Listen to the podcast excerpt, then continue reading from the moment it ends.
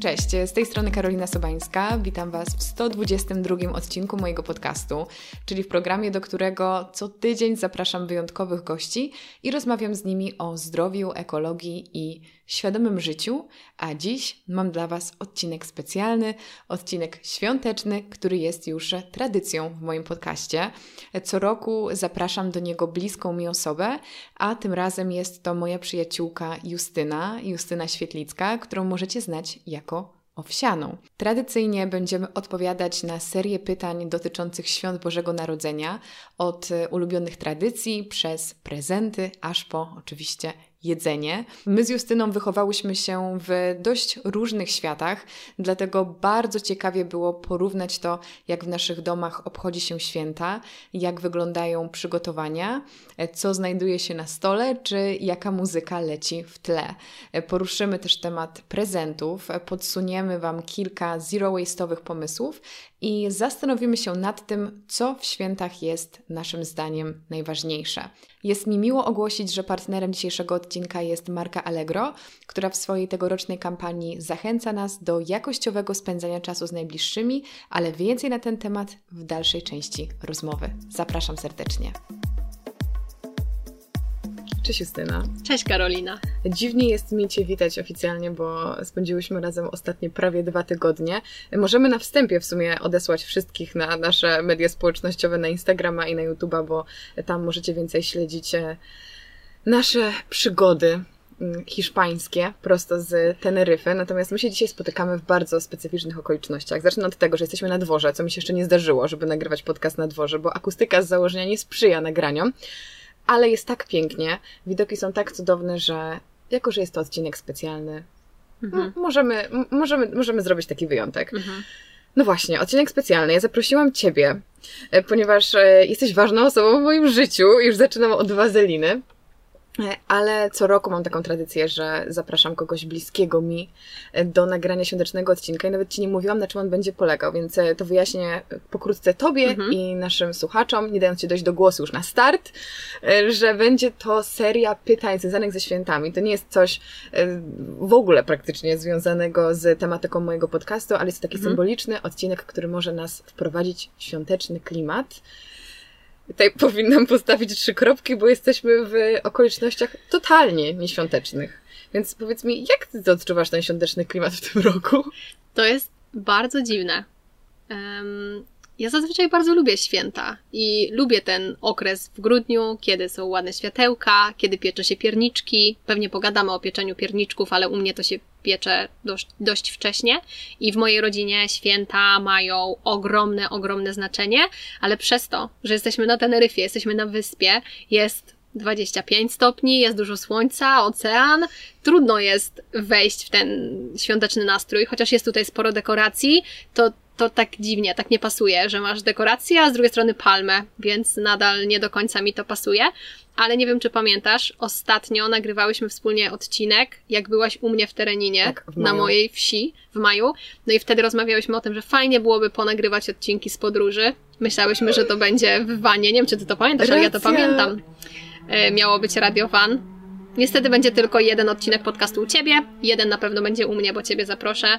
Także no fajnie, chociaż po jednym odcinku się udało i cieszę się, że w końcu wspólnie wyjechałyśmy, bo tyle planów było. Tak. Ale większość planów niestety była pokrzyżowana, ale udało się. Fajnie, I że przyjechałaś. Właśnie sobie zdaję z tego sprawę, że minęło pół roku i jesteśmy mhm. rzeczywiście w tej podróży.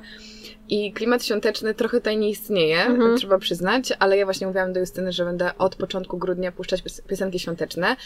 Jeszcze nie zaczęłam, chociaż kiedy to nagrywamy, to jest parę tygodni wcześniej przed emisją, ale wierzę, że uda nam się jakoś w ten, w ten klimat wprowadzić. Ja też w zeszłym roku, jak byłam w Stanach, to nie mogłam się doczekać, aż wyląduję mhm. w Polsce, żeby trochę się tak ochłodzić przed tymi świętami. Mhm. A którego wtedy przyleciałaś do Polski? Wiesz co, 14. Okay. Więc miałam trochę więcej czasu. Miałam 10 dni, a teraz będę miała trochę mniej. Ale myślę, że będzie super. W każdym razie, słuchaj, no mam dla Ciebie milion pytań i to jest tak, że będziemy odpowiadać obie, bo ja co prawda na nie w większości odpowiadałam mhm. w poprzednich latach, ale po pierwsze to coś się mogło zmienić, e, a po drugie to są osoby, które możliwe, że tych wcześniejszych odcinków nie słuchały. Także mhm. E, najpierw będziesz szła Ty, albo może to zmienimy. Zobaczymy, jaka będzie dynamika. Dobra. Myślę, że to pójdzie na spontanie.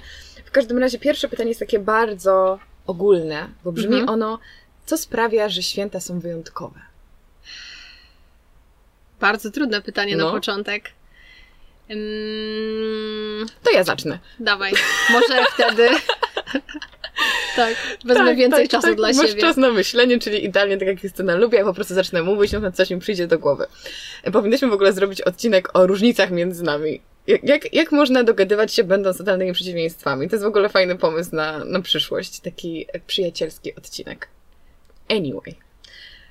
Moim zdaniem święta są wyjątkowe, ponieważ są raz w roku, nie no śmieję się. Święta są dla mnie w ogóle bardzo, bardzo ważnym czasem i one są dla mnie co roku czymś takim Mhm. maksymalnie wyczekiwanym, y, ale mimo wszystko muszę odpowiedzieć takim frazesem, że najważniejsze w świętach dla mnie są spotkania bliskimi, z bliskimi, to ucztowanie, to przygotowywanie, to, że można się ładniej ubrać, że można pięknie udekorować dom, to, że każda, każde danie jest specjalnie podane, że zasiadamy wszyscy razem, że każdy podchodzi do tego tak na poważnie, że to jest. Och, ja po prostu Mhm. uwielbiam celebrowanie, więc Mhm. to, że to się dzieje co roku i że trwa kilka dni i że jest takie ważne dla wszystkich, jest, e, jest dla mnie na pewno niesamowicie e, symboliczne i wyjątkowe, ale przede wszystkim to, że wtedy wszyscy staramy się zatrzymać, chociaż na te kilka dni, poświęcać Mhm. czas tylko sobie.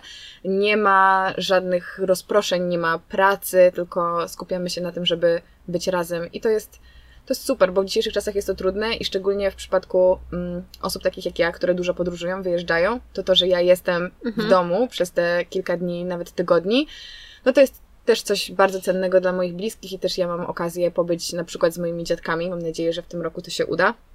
Wiadomo, że Wigilia jest w ograniczonym składzie i też trzeba bardzo uważać e, z uwagi na pandemię, ale mimo wszystko to, że będziemy ze sobą jest czymś, co trzyma mnie przez, Mhm. przez, te, przez te na przykład Mhm. tygodnie podróży, kiedy jestem poza domem. Wiem, że będą święta i my się wtedy sobą nacieszymy. Mhm. Teraz jak zaczęłaś mówić o tej świątecznej atmosferze, bo ja tutaj jej w ogóle nie czuję i w ogóle nie wyczekuję świąt i trudno jest mi sobie zdać sprawę z tego, że jest grudzień, Co nie? bo my jesteśmy na dworze i ja robię jogę w t-shircie w ogóle rano i to jest bardzo fajne i przyjemne, dlatego nie czuję tych świąt, ale jak zaczęłaś o tym opowiadać, to tak lekko żałuję, że nie wracam do Polski na święta. No Zrobiłam właśnie, ci FOMO. takie, takie lekkie FOMO. Sorry. Myślałam sobie, że o dobra, to są przecież jedne święta. Mamy mega wyjątkowy rok i z jednej strony chciałabym wrócić na święta do mojej rodziny, bo to jest dla nich bardzo, bardzo ważny dzień, ważny czas. Ale z drugiej strony, ze względu na to, że jest pandemia, a ja nie chcę wrócić do Polski i później, nie wiem, narazić kogoś na zarażenie po drodze, jak będę wracać, i później znowu wrócić e, za granicę, uważam, że to jest zbyt duże ryzyko i jest trochę nieodpowiedzialne. A zależy mi na tym, żeby zostać za granicą, to stwierdziłam, że po prostu w tym roku zostaję tutaj. No i trochę nie czuję tej, tej atmosfery, ale jeżeli chodzi o to, co sprawia, że święta są wyjątkowe, to chyba właśnie to, że my wszyscy razem wtedy jesteśmy w jednym czasie. No ty masz tylko jednego brata i to jest Tak. łatwo zgrać się w tym samym czasie, Mhm. zwłaszcza, że Kuba jeszcze mieszka w Łodzi, Mhm. to łatwo jest zgrać się w tym, w tym samym czasie. Ja w przeciwieństwie do ciebie mam piątkę rodzeństwa, jest nas szóstka. Kosmos. No i często ja odwiedzam moich rodziców kilka razy w roku, na nie wiem, tydzień, dwa tygodnie. E, No ale moje rodzeństwo jest rozsiane po całej Polsce, w Poznaniu, w Warszawie, we Wrocławiu, każdy z nas mieszka gdzieś indziej.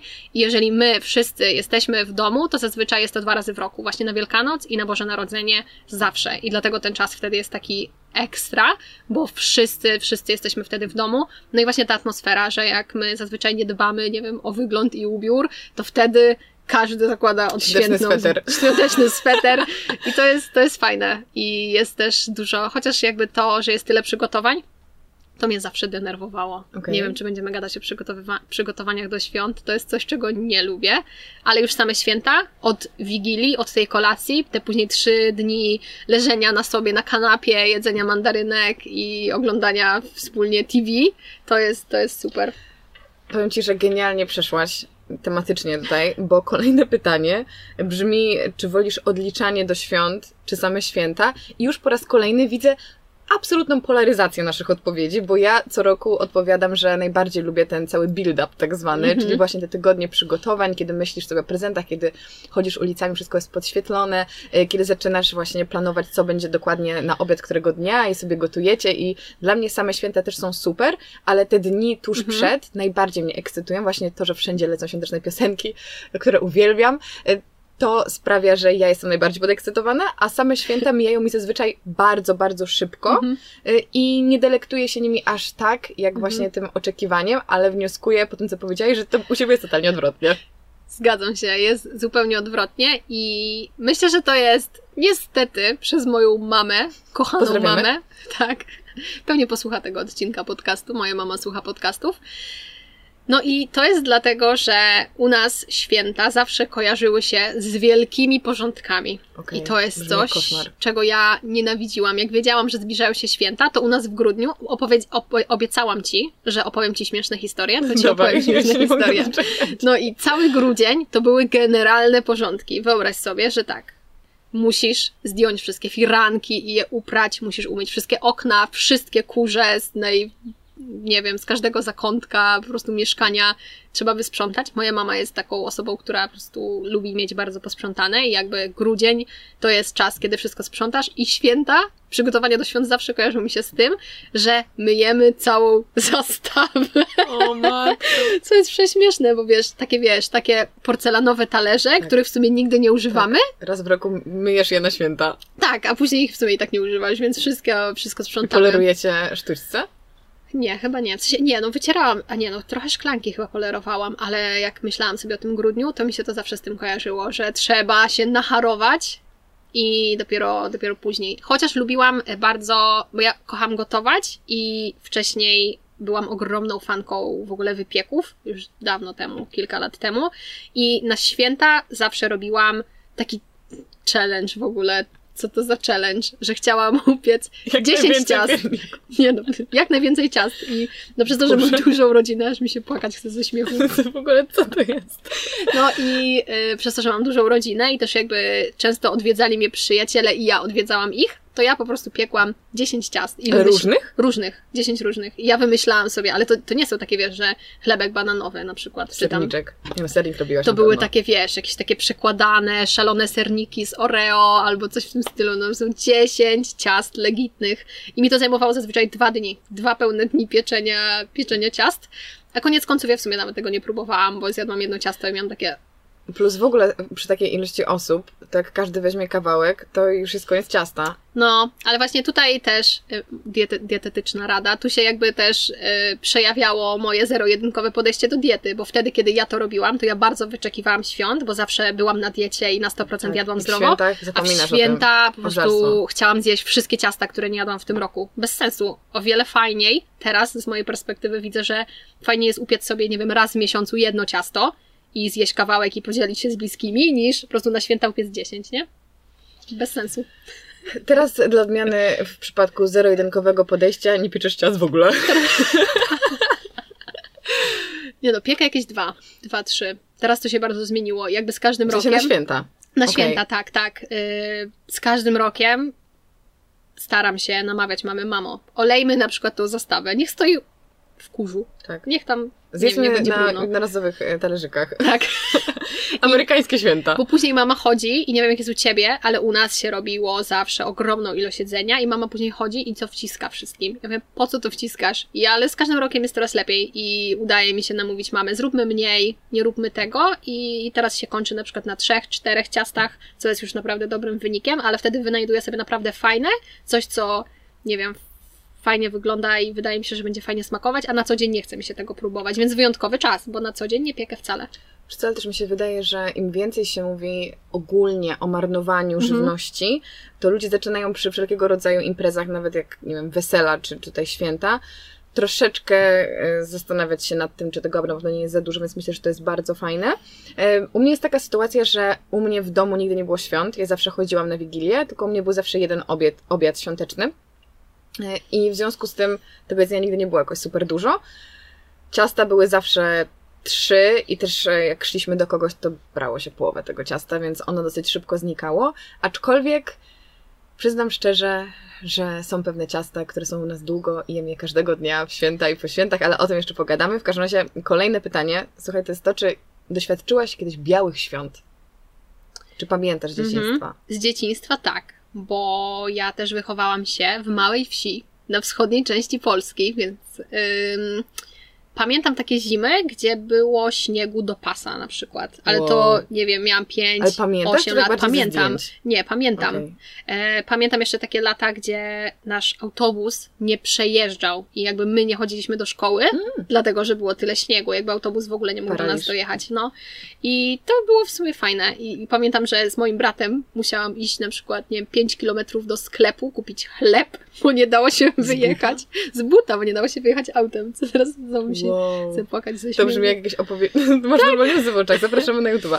No, e, moja, moja prababcia mi opowiadała, że jak mieszkała na wsi, to rzeczywiście trzeba było iść przez, e, przez pole ośnieżone po coś, ale nie sądziłam, że osoba w moim wieku też ma takie doświadczenie, więc też mi się bardzo podoba to, ten storytelling. Tak, pamiętam, że na pewno była raz taka sytuacja i szłam tam z tym moim bratem z Warszawy i no, tak, szliśmy, szliśmy po ten chleb, bo nie dało się kupić inaczej, bo było zasypane. I to było wtedy super magiczne i, i to było fajne, a teraz kiedy są te święta bez śniegu, to jest tak smutniej. Ja, no, ja o wiele bardziej, jeżeli już mają być te święta, to niech będą ze śniegiem. Szkoda, że nie możemy tego wybrać. No słuchaj, możemy, zawsze można pojechać gdzieś, gdzie jest y, śnieg, ale nie wiem, czy to jest coś, co chcielibyśmy robić w święta, a do tego przejdziemy w kolejnym pytaniu, natomiast mhm. Ja też pamiętam białe święta właśnie z takiego wczesnego dzieciństwa, ale bardziej ze zdjęć i moim mhm. marzeniem od zawsze było takie święta przeżyć. No ale zmiana klimatu troszeczkę y, odmieniła naszą rzeczywistość, można powiedzieć. E, powiedz mi, gdzie spędzasz święta? Już trochę powiedziałaś, ale mhm. jak wygląda właśnie taka cała okoliczność świąt? Gdzie one się odbywają? Czy to u ciebie w domu? Gdzie mhm. to jest? E, ze względu na to, że mam dosyć dużą rodzinę, to od kiedy tylko pamiętam, święta zawsze się odbywały w moim rodzinnym domu i nigdy nie mieliśmy gości w Wigilię. Zawsze mhm. to była tylko i wyłącznie nasza rodzina i mi się to podobało. E, nie wiem, nie wiem jak to jest, kiedy przyjeżdża do ciebie jakby inna rodzina w Wigilię przez to, że nas było zawsze dużo, to i tak nie było miejsca przy stole, nie? W sensie, jak, jak ustawiliśmy te wszystkie potrawy, to, to już się nie mieściliśmy. I zawsze, co roku święta spędzałam w domu. Zawsze. I zazwyczaj w pełnym składzie. Raz czy dwa razy zdarzyło się, że chyba mój najstarszy brat nie mógł przyjechać. I to wtedy był dla nas ogromny smutek. Tak wszystkim było smutno, że nie ma nas wszystkich w święta. Teraz sobie zdaję sprawę, że. Ty będziesz tą osobą. To ja będę tą osobą. Ale to nie tylko ja, w ogóle w tym roku u nas święta będą dosyć dziwne, dlatego że no, nie wszyscy przyjadą. Też właśnie ten mój brat, z którym chodziłam po chleb w zimie, yy, zostanie tatą, będzie pierwsze mm. dziecko w naszej rodzinie i on przez, przez to, że jego żona będzie rodziła mniej więcej w święta, to zostają w Warszawie. Może w twojej urodziny? No właśnie, bo ja mam urodziny 25 grudnia i no to zawsze dla mnie był taki wyjątkowy czas. Y, jestem ciekawa, czy, czy będziemy, będę mieć y, bratanka, tak to się nazywa? Mhm. Bratanka z, z tego samego dnia, więc no te święta w ogóle będą dziwne w tym roku. Też nie byłam w domu na Wielkanoc i byliśmy, łączyliśmy się, o, zrobię barszcz i połączę się z nimi na Zoomie czy coś. Także zawsze, zawsze spędzam święta w domu. A w te kolejne dni? Y, czasami przyjeżdżali do nas jakaś rodzina, tylko no przez to, że my mamy taką dużą rodzinę, to zazwyczaj spędzaliśmy ją, spędzaliśmy ją po prostu jakby w naszym gronie. Mało mam kontaktu z taką dalszą rodziną, rzadko, rzadko miałam z nimi kontakt. My jest tak się bardzo razem trzymamy i czasami odwiedzaliśmy kogoś, ale ja z tym nie przepadałam. Wiesz, jak ja bardzo kocham siedzieć w domu i mi się nigdy nie chciało Wśród jeździć. Swoich. Wśród swoich, najlepiej. To u mnie było zupełnie inaczej, oczywiście, bo ja zawsze właśnie chodziłam mhm. Wigilię do jednej babci, albo do drugiej babci, albo do obu. I to było bardzo, bardzo częste zjawisko, że mhm. po kilku godzinach po prostu zmienialiśmy lokal.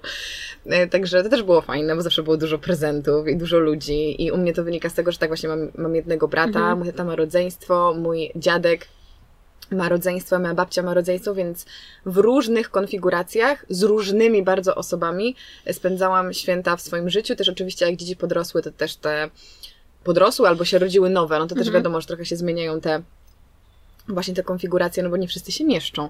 Ale w tym roku jak najbardziej będzie to mniejszy skład i chciałam w ogóle dodać a propos tego, co mówiłaś właśnie, że nie chcesz wracać, bo obawiasz się, że to nie jest do końca odpowiedzialne, to tak na swoje usprawiedliwienie tylko dodam, że ja przylatuję na tyle wcześnie, żeby po prostu Mhm. odsiedzieć u siebie w mieszkaniu e, przez te kilka dni i powiedzmy bezpiecznie w miarę e, pojechać e, do Mhm. domu, bo to też jest mega ważne, żeby mieć jakąś przestrzeń, gdzie samemu można odczekać e, parę dni po, Tak, po tak, powrocie. bo nie wracasz bezpośrednio przed świętami, tylko wcześniej, więc Tak. to jest super. To jest super. Czy jest jakieś miejsce, nawiązując do tego, o czym mówiłyśmy, w którym chciałabyś spędzić święta? Czy w ogóle wyobrażać, wyobrażasz sobie spędzić święta gdzie indziej? No teraz spędzisz święta gdzie indziej, więc to jest, Mhm. trochę, to jest trochę dziwne pytanie.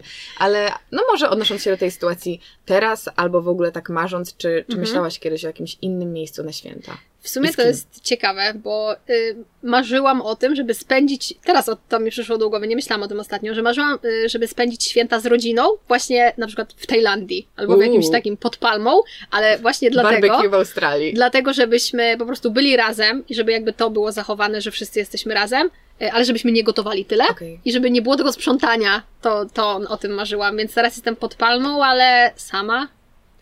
Yy, więc to się nie zgadza do końca. nie będziesz sama. Na pewno będziesz w jakimś gronie znajomych. Pewnie tak. I nie, nie, nie, nie odpuszczę ci. Zmuszę cię, żebyś dziś wyszła. Nie można siedzieć samą święta. Nie można siedzieć samemu. No nie no, na pewno jakoś, jakoś to ogarnę. W każdym razie nie, nie, nie miałam tak, że marzyłam o jakimś miejscu, tylko bardziej marzyłam o tym, żeby było mniej przygotowań, mniej zmywania, mniej sprzątania, mniej gotowania. I m- myślałam o tym, że jak będą takie, wiesz, mini wakacje, ale nie miałam tak, że o, może o jakimś takim domku w górach, w jakiejś takiej chatce. Nie, może kiedyś. Nie myślałam o tym nigdy. Ale to jest mega ciekawe, bo właśnie przez to, że u nas nigdy święta nie wiązały się z jakimiś wielkimi, męczącymi Mhm. przygotowaniami, to ja się wręcz cieszę na te obowiązki, które, które trzeba odhaczyć. Mm, Ale powiem Ci, że kiedyś wydawało mi się to całkiem kuszące, jak to jest przeżyć takie Mhm. święta na plaży, właśnie jak, nie wiem, Australijczycy robią sobie grilla. Ale teraz, kiedy jestem tutaj, czy jak właśnie w ostatnich latach, w tym okresie takim zimowym, bywałam w ciepłych miejscach, to to nie jest to. Jednak myślę, że taka tradycja Mhm. tego zimna w święta jest gdzieś tam w nas. Miałam takie myśli i chyba o tym mówiłam w zeszłym roku z moją mamą e, w odcinku, że obie powiedziałyśmy, że fajnie byłoby zobaczyć Nowy Jork w takiej świątecznej aurze, ale raczej myślę, że w takiej aurze przedświątecznej, aniżeli spędzać Mhm. tam same święta. Choć przyznam szczerze, że taka chatka w lesie, w śniegu, która jest pięknie udekorowana i może w okolicy są też inne domy, żeby nie czuć się tak zupełnie Mhm. wyobcowanym, czyli być w takim właśnie miasteczku Mikołaja Świątecznym gdzieś na północy Europy albo gdzieś, nie wiem, na Alasce czy w Kanadzie, to przecież to byłaby fajna rzecz, ale właśnie no, to by musiało wiązać się z tym, że Mhm. przewożę rodzinę, u Ciebie byłby to cały autobus. Trzeba byłoby mieć prywatny samolot jakiś. Tak, więc logistycznie byłoby to na pewno trudne, plus właśnie nie wiem, czy to, że nie jesteśmy wtedy u siebie, Mhm. nie odebrałoby trochę magii temu. Tak mi się wydaje, że jednak te święta w domu mi się tak kojarzą i że są fajne w domu. I nie chciałabym chyba gdzieś indziej ich spę- spędzać normalnie. Teneryfy w, oprócz Teneryfy, w normalnych czasach. Gdyby był inny rok niż 2020, bo ja początkowo planowałam pojechać na Bali Mhm. z tobą Jest. e, na parę miesięcy i wrócić na święta, na nie wiem, 2-3 tygodnie i znowu wyjechać. Tylko, że ja wtedy miałam takie wyobrażenie, że pandemia się skończy. No wiele z nas mogło mieć takie wyobrażenie, a Tak. myśląc o świecie marzeń sennych, porozmawiajmy na mój ulubiony temat, czyli na temat, którego nie lubisz, czyli o filmach. Czy jest jakiś film świąteczny, który lubisz najbardziej, albo do którego masz największy sentyment? Czy w ogóle oglądałaś świąteczne filmy? Jaką masz, jaką masz relację z, ze świątecznymi filmami? Mm, jeden film, oczywiście, wiadomo, taki, który oglądał każdy, właściwie dwa filmy. Ale jeden oglądałaś, jeden lubisz? Jeden oglądałam, jeden lubię. W sensie to są dwie części. czyli Jedyna osoba na świecie się uchowała, która widziała jeden film świąteczny. Kevin sam w domu, oczywiście. I to od dziecka pamiętam, ale przecież wiadomo, jak się jest dzieckiem, to cię to na maksa śmieszy. Wiadomo, jak ktoś się przewraca, czy ktoś tak. dostaje żelazkiem w głowę, no to No cię super bawi, nie? nie? No i to pamiętam od zawsze. I to chyba w, kiedyś leciało w telewizji tak w Wigilię albo w pierwszy Tak, dzień świąt, tak. a teraz to jest tak wcześniej. I Mhm. teraz kojarzy mi się to z przygotowaniami, że jak z mamą robię te ciasta w kuchni, to gdzieś tam Przy w szóstym tle- cieście. przy szóstym cieście, przy nowym, przy kolejnym kremie leci ten Kevin sam w domu i, i zawsze gdzieś tam to oglądam jednym okiem. Nie jestem jakąś chyba wielką fanką. Oglądałam chyba jakieś filmy, ale to miało dla mnie tak małe znaczenie, bo w ogóle filmy mają dla mnie bardzo małe znaczenie w życiu. Nie wiem, Love Actually oglądałam oh. chyba. Fajny w sumie. Taki, jakiś taki z Karolakiem był polski film. On był takim, tak, tak. Tam mhm. Coś oglądałam, parę filmów jeszcze. Ale nie jakieś. jest to jakaś ważna część takich świątecznych e, tradycji dla Ciebie? Nie, nie w ogóle. Nie, raczej nie oglądamy. U nas się tak nie ogląda w rodzinie filmów. Nie. Ja jestem totalnie oczywiście z filmowej rodziny i dla mnie po prostu co roku to jest dzień po dniu musi być jeden z moich ulubionych filmów. Ja w ogóle nie przepadam za oglądaniem powtórnie czegoś. Natomiast e, w przypadku mojego ukochanego filmu, który polecam całym sercem, Holiday, czekam cały rok na ten film. Tam gra y, Cameron Diaz, no, wiem, że tobie to jest nie mówię, ale to tak dla słuchaczy. Tam gra Cameron Diaz, Kate Winslet, Jude Law i Joe Black. I to są... Joe Black? Nie, Jack Black.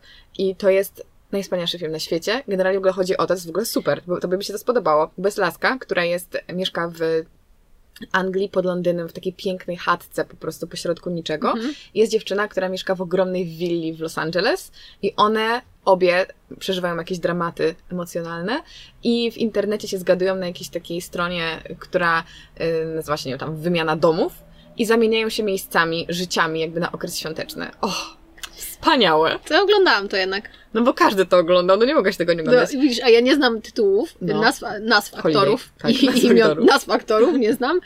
Właśnie, bo to ma dla mnie tak małe znaczenie, ale oglądałam i rzeczywiście to był fajny film, ale nie pamiętam za dużo, więc może możemy to obejrzeć. Ja Czy czekasz nie, na... ja czekam na święta sobie. Chociaż, nie wiem, może dla Ciebie zrobię wyjątek. Jak ze mną obejrzysz film, to będzie już takie wydarzenie. Natomiast drugi to jest oczywiście też Love Actually, czyli to właśnie miłość. Film, do którego chyba mhm. każdy ma, ma duży sentyment. Uwielbiam i moja kochana scena to jest, kiedy Hugh Grant jako premier tańczy sobie w domu i leci taka super muza i to są po prostu tak śmieszne, że czasami sobie to puszczam i tańczę za niego. Nie, bez jaj, to jest super Nie fajne. pamiętam tej sceny, więc znowu jest, powinnam Ona jest najlepsza na ziemi, ale w ogóle to jest śmieszne, bo filmów świątecznych co roku jest milion. Ja dopiero mam od jakiegoś czasu Netflixa, tak rzeczywiście coś tam mhm. oglądam i już w zeszłym roku zaobserwowałam, że tych filmów nowych jest na pęczki i tych właśnie y, robionych w ogóle przez Netflixa, takich totalnie mhm. badziewnych. Te filmy są po prostu tak denne, bo ludzie chyba, znaczy ci kreatorzy wiedzą, że ludzie i tak to obejrzą, jeżeli to ma jakiś tam świąteczny klimat, ale też jest mega oszukańczy w ogóle ten cały trend. Mhm. To jest mhm. taka moja, moja prywatna tutaj moje marudzenie. Y, w ogóle mamy dużo y, efektów dźwiękowych w tle, no ale trudno. Ptaszki śpiewają, fale stukają, e, auta jeżdżą. W każdym razie pierwszy film to było oczywiście całe logo było świąteczne, mhm. przy czym to się zaczyna w święta w Nowym Jorku, a wszystko dzieje się w Kenii. Więc pierwszy clickbait filmowy. Y, I drugi film, który widziałam ostatnio, taki odmurzacz mhm. totalny.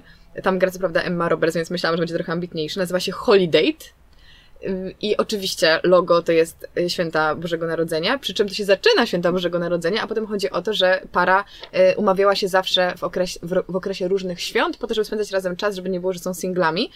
Y, I mhm. no, święta tam były raz na początku, przez pierwsze 10 minut, więc. Byłaś zawiedziona. Byłam totalnie zawiedziona, bo myślałam, że już się tak troszeczkę wczuję w ten klimat przed przyjazdem do Teneryfy. A to Tutaj ci ostygł chyba klimat, co? W sensie, no nadal nie ma tych kolęd, jest, nagrywamy to 4 grudnia? Tak. No, znaczy to jest, to jest dziwne, są w ogóle ozdoby na, w naszym tutaj, na naszym obejściu. Są jakieś dziwne figurki Mikołaja. Na stacji benzynowej są lampki, niby, ja w ogóle nie dostrzegam tych ozdób. Nie wiem, czy to widzisz, jakby jedziemy sobie autostradą w nocy i ja w ogóle nie myślę sobie, o jak słodko, tylko widzę jakieś lampki i teraz myślę, kurczę, przecież to są jakieś śnieżynki. Tak, to jest bardzo dziwne. To jest bardzo dziwne dla naszego mózgu, bo oczekujesz białych świąt. Dysonans. Tak, dysonans poznawczy. poznawczy, dokładnie, to jest to. Niemniej dzisiaj, w ogóle kiedy to nagrywamy, jedziemy zobaczyć e, piękną szopkę, więc może nam się coś dzisiaj odmieni. W ogóle ciężko mi jest zadawać Ci te pytania, bo wydają mi się one tak oderwane od rzeczywistości, że bardzo próbuję się wczuć w klimat, ale siedzę sobie tutaj po prostu z rozwianymi włosami, po prawej stronie jest ocean, więc jest ciężko. Anyway, drugie pytanie. Piosenka świąteczna. Czy masz swoje ulubione piosenki świąteczne? Czy w ogóle słuchasz piosenek świątecznych? Może kolenda, jeżeli tutaj bardziej tradycyjnie podejdziemy do tematu. Zazwyczaj puszczałam od początku grudnia już jakieś tam piosenki świąteczne. Oczywiście nie jestem dobra w tytuły, ale oczywiście Last zanuć. Christmas. Last Christmas, tak, zanuć. Ja z moim wstydem, hehe. E, Last Christmas oczywiście i nie znam więcej tytułów. Na pewno są jakieś, jak, jak mi puścisz, to tak. znam, lubię, ale no Last Christmas to zawsze. Ja mam swoje ulubione, znaczy ja w ogóle mam w domu rodzinnym chyba łącznie 8 płyt. Takich właśnie Mhm. klasyków świątecznych, takich trochę jazzowych. I puszczamy je na okrągło, nie chyba 9. 9. I po prostu znam je wszystkie na pamięć. I kocham bardzo wiele z nich, ale takie moje zawsze top, i chyba mówię to samo co roku, to pierwsza to jest Driving Home for Christmas by Chris Ria. I to jest przepiękna, Fajna. przepiękna piosenka, wzruszająca. I ja zawsze właśnie wracałam do domu na święta w ostatnich latach ze studiów czy z jakiejś podróży i Żeby sobie to słuchałaś. puszczałam. Sobie myślałam, tak, oni na mnie wszyscy czekają. E, W zeszłym roku bardzo się wkręciłam w taką piosenkę, która w ogóle, bo to jest też ciekawe, że my słuchamy, ja tak przynajmniej miałam całe życie, słuchamy jakichś piosenek po angielsku Mhm. przez całe swoje życie, nie zdając sobie sprawy, no dobrą sprawę, o czym one Tak. są. Tak. E, I tak jako dorosła, bardziej świadoma osoba, słucham czasem tych piosenek i myślę sobie, ja sobie to nucę w najlepsze przed świętami, a piosenka jest o tym, że dzieci w Afryce nie wiedzą, że są w ogóle święta, dlatego że nie mają podstawowych potrzeb zapewnionych i to jest tak strasznie smutna piosenka i ona się nazywa Do They Know It's Christmas. Bardzo też znana po kocham ją, ale zawsze mnie tak wzrusza przez to, że właśnie Mhm. wiem już o czym ona jest i daje e, taką taki moment na refleksję właśnie nad tym, ile my mamy, mogąc celebrować święta w taki sposób i kupować te wszystkie nowe rzeczy i, i robiąc z tego właśnie taką szopkę, kiedy dla ludzi Mhm. nawet nie jest to żaden wyjątkowy czas, bo oni każdego dnia próbują przetrwać. Trochę na poważne tony wjechałam, tory, Mhm. e, tory i tony w sumie, e, ale, ale to jest piosenka, którą kocham, bardzo lubię Feliz Navidad, e, hiszpańską, szczególnie właśnie w takiej jednej wersji, Musisz Och, mi szczególnie w pokazać, wersji Michaela to się Bublé. Więc tak, Michael Bublé był moją miłością przez całe życie, jeśli chodzi o świąteczne piosenki, ale przyznam wam szczerze, że mm, w zeszłym roku odkryłam nową płytę Robiego Williamsa, świąteczną. Wow, zarąbiste. Co więcej, on w zeszłym roku miał koncert w Toruniu, gdzie śpiewał te piosenki. To jest w ogóle hit. Tego się tego nie spodziewałam. Także, także polecam bardzo wszystko to, Mhm. o czym mówię. Jeśli chodzi o te piosenki, to u mnie w domu nie puszcza się takich piosenek, dlatego że nie wspomniałam o tym, No. ale e, pomijając fakt, że jestem z bardzo dużej rodziny, jestem ze wsi, to jestem z bardzo tradycyjnej Mhm. katolickiej rodziny. W Tak. związku z tym święta e, dla nas nie tylko były, teraz dla mnie to jest tylko tradycja, ale ja jestem wychowana mm, w takiej bardzo, bardzo głębokiej wierze i jakby moi rodzice są bardzo wierzącymi osobami i u nas święta kojarzyły się zawsze z wizytą w kościele, Mhm. zawsze przez wszystkie dni, więc Wow. dosłownie Nigdy nie byłam święta w kościele. ja teraz też w ostatnie święta nie byłam, dlatego że teraz już określam się jako osoba niewierząca. Wcześniej jeszcze miałam jak- jakieś wątpliwości, ale no od małego dziecka pamiętam, że zawsze jechaliśmy, siedzieliśmy przy Wigilii do późna. O północy jechaliśmy na pasterkę, więc to jakby to była pierwsza msza święta. Później, jak wstaliśmy, to jechaliśmy na dziewiątą do kościoła, Wow. pomimo tego, że to jest... Później, jak byłam starsza, to miałam, ale mamo, dlaczego ja mam jechać do kościoła, skoro Ale to jest mamo, ten sam dzień? Rytm dobowy. Tak, skoro to, jest, skoro to jest ten sam dzień, przecież jakby to jest 25, tak byłam na pasterce, to po co mam iść? Jakby nie, nie chciałam się za bardzo iść do kościoła, ale szliśmy później właśnie 25, 26, później no przez to, że nie jesteś aż tak w kościele, właściwie wcale, to w kościele ogólnie jest dużo mszy, odbywają się do samego Sylwestra i praktycznie Okej. codziennie. Jakby moi rodzice i ja zawsze chodziliśmy do kościoła i Codziennie, aż do codziennie Sylwestra? i w Sylwestra i w Nowy Rok, później też jest msza święta, później 6 grudnia jest msza święta, więc e, dla moich rodziców, dla mojej rodziny to był z jednej strony tradycja, ale taka mm, połączona bardzo z taką, wiesz, głęboką wiarą w to, Mhm. że jakby to rzeczywiście jest cud narodzenia Chrystusa dla mojej, jakby dla mojej rodziny, to, to było super ważne. W związku z tym nie ma żadnych piosenek, tylko są Właśnie. kolendy. To jest coś. piosenki. Tak, pogańskie piosenki, masakra. I to jest coś, czego ja za bardzo nie lubiłam, bo nie chciało mi się śpiewać, a moja mama zawsze nalegała na to, żeby śpiewać kolendy i zanim dostawaliśmy prezenty, to musieliśmy śpiewać kolendy, więc po kolacji Ale siadaliśmy. każdy sam? Czy Nie no, wszyscy razem Okej, no śpiewaliśmy. szczęście, wyobrażasz Tak. sobie, że każdy musi śpiewać kolendy, żeby dostać No, prezent? ja bym nie chciała. W ogóle jest moja też trauma taka świąteczna, powiem szczerze. To, że na początku jak byłam mała, to trzeba było coś zrobić, żeby dostać prezent. Nie miałaś tak nigdy? Nie, tak nie O mieliśmy. Jezus, no to pff, słuchaj. Każdy Musieliśmy- medal ma dwie strony. Musieliśmy musiałaś chodzić do pośpiewać. kościoła, a ja się stresowałam maksymalnie pewnymi rzeczami. E, No ale, no czekaj, bo teraz się wy- wybiłam totalnie. Mówiłaś o śpiewaniu. Aha, czyli były kolendy. Masz Tak. ulubioną kolendę? Mm, no właśnie nie przepadałam za nimi, tak? Przybierzeli do Betlejem, lubiłam śpiewać. No dużo, dużo było takich właśnie kolęd i ja też y, przez wiele lat byłam w scholce kościelnej mhm. i śpiewałam tam, więc też często... No i nie zanucisz na mnie Nie, musicie, musicie mi wybaczyć, dawno nie śpiewałam. Nie, za, nie śpiewałam za rok, dobrze. jak będę nagrywać tutaj z kimś, to... Yy, będzie wyzwanie. Wtedy będzie pytanie o ulubioną piosenkę i ja powiem tak, moim odkryciem w tym roku jest najnowsza świąteczna składanka owsianej. Ale mi się, słuchaj, mi się tak uśmiał, jakbyś kiedyś wydała swoją płytę z, mm. z kolendami. Ja właśnie nie umiem śpiewać, tak mi się wydaje. Nigdy nie uczyłam się no nie tego robić prof, profesjonalnie, ale wiesz, to był taki chórek, wiesz, dla dzieci, żebyśmy po prostu przychodziły i coś śpiewały. To nie było tak, że mieliśmy jakieś tam, śpiewaliśmy i to były nasze jakieś wyjątkowe zdolności, tylko po prostu śpiewałyśmy. Ksiądz grał na gitarze, a my śpiewałyśmy kolendy. Także ja często jeździłam dużo wcześniej też. Zamiast o północy to byłam już w kościele o 23 o. i tam przez godzinę śpiewaliśmy różne kolendy, więc no ja to tak przez to, że tak dużo kiedyś byłam w kościele, teraz tak jestem wręcz na, na, przeciwnej, na przeciwnym biegunie. Także no u mnie mama nie pozwala włączać piosenek. Ona woli kolendy, bo no przez to, że też nie rozumie angielskiego i tak dalej, Aha. no to, to ma takie... Ma to co wypuszczacie? Nie ma to dla niej znaczenia. Co wypuszczacie? Puśćcie jakieś kolendy.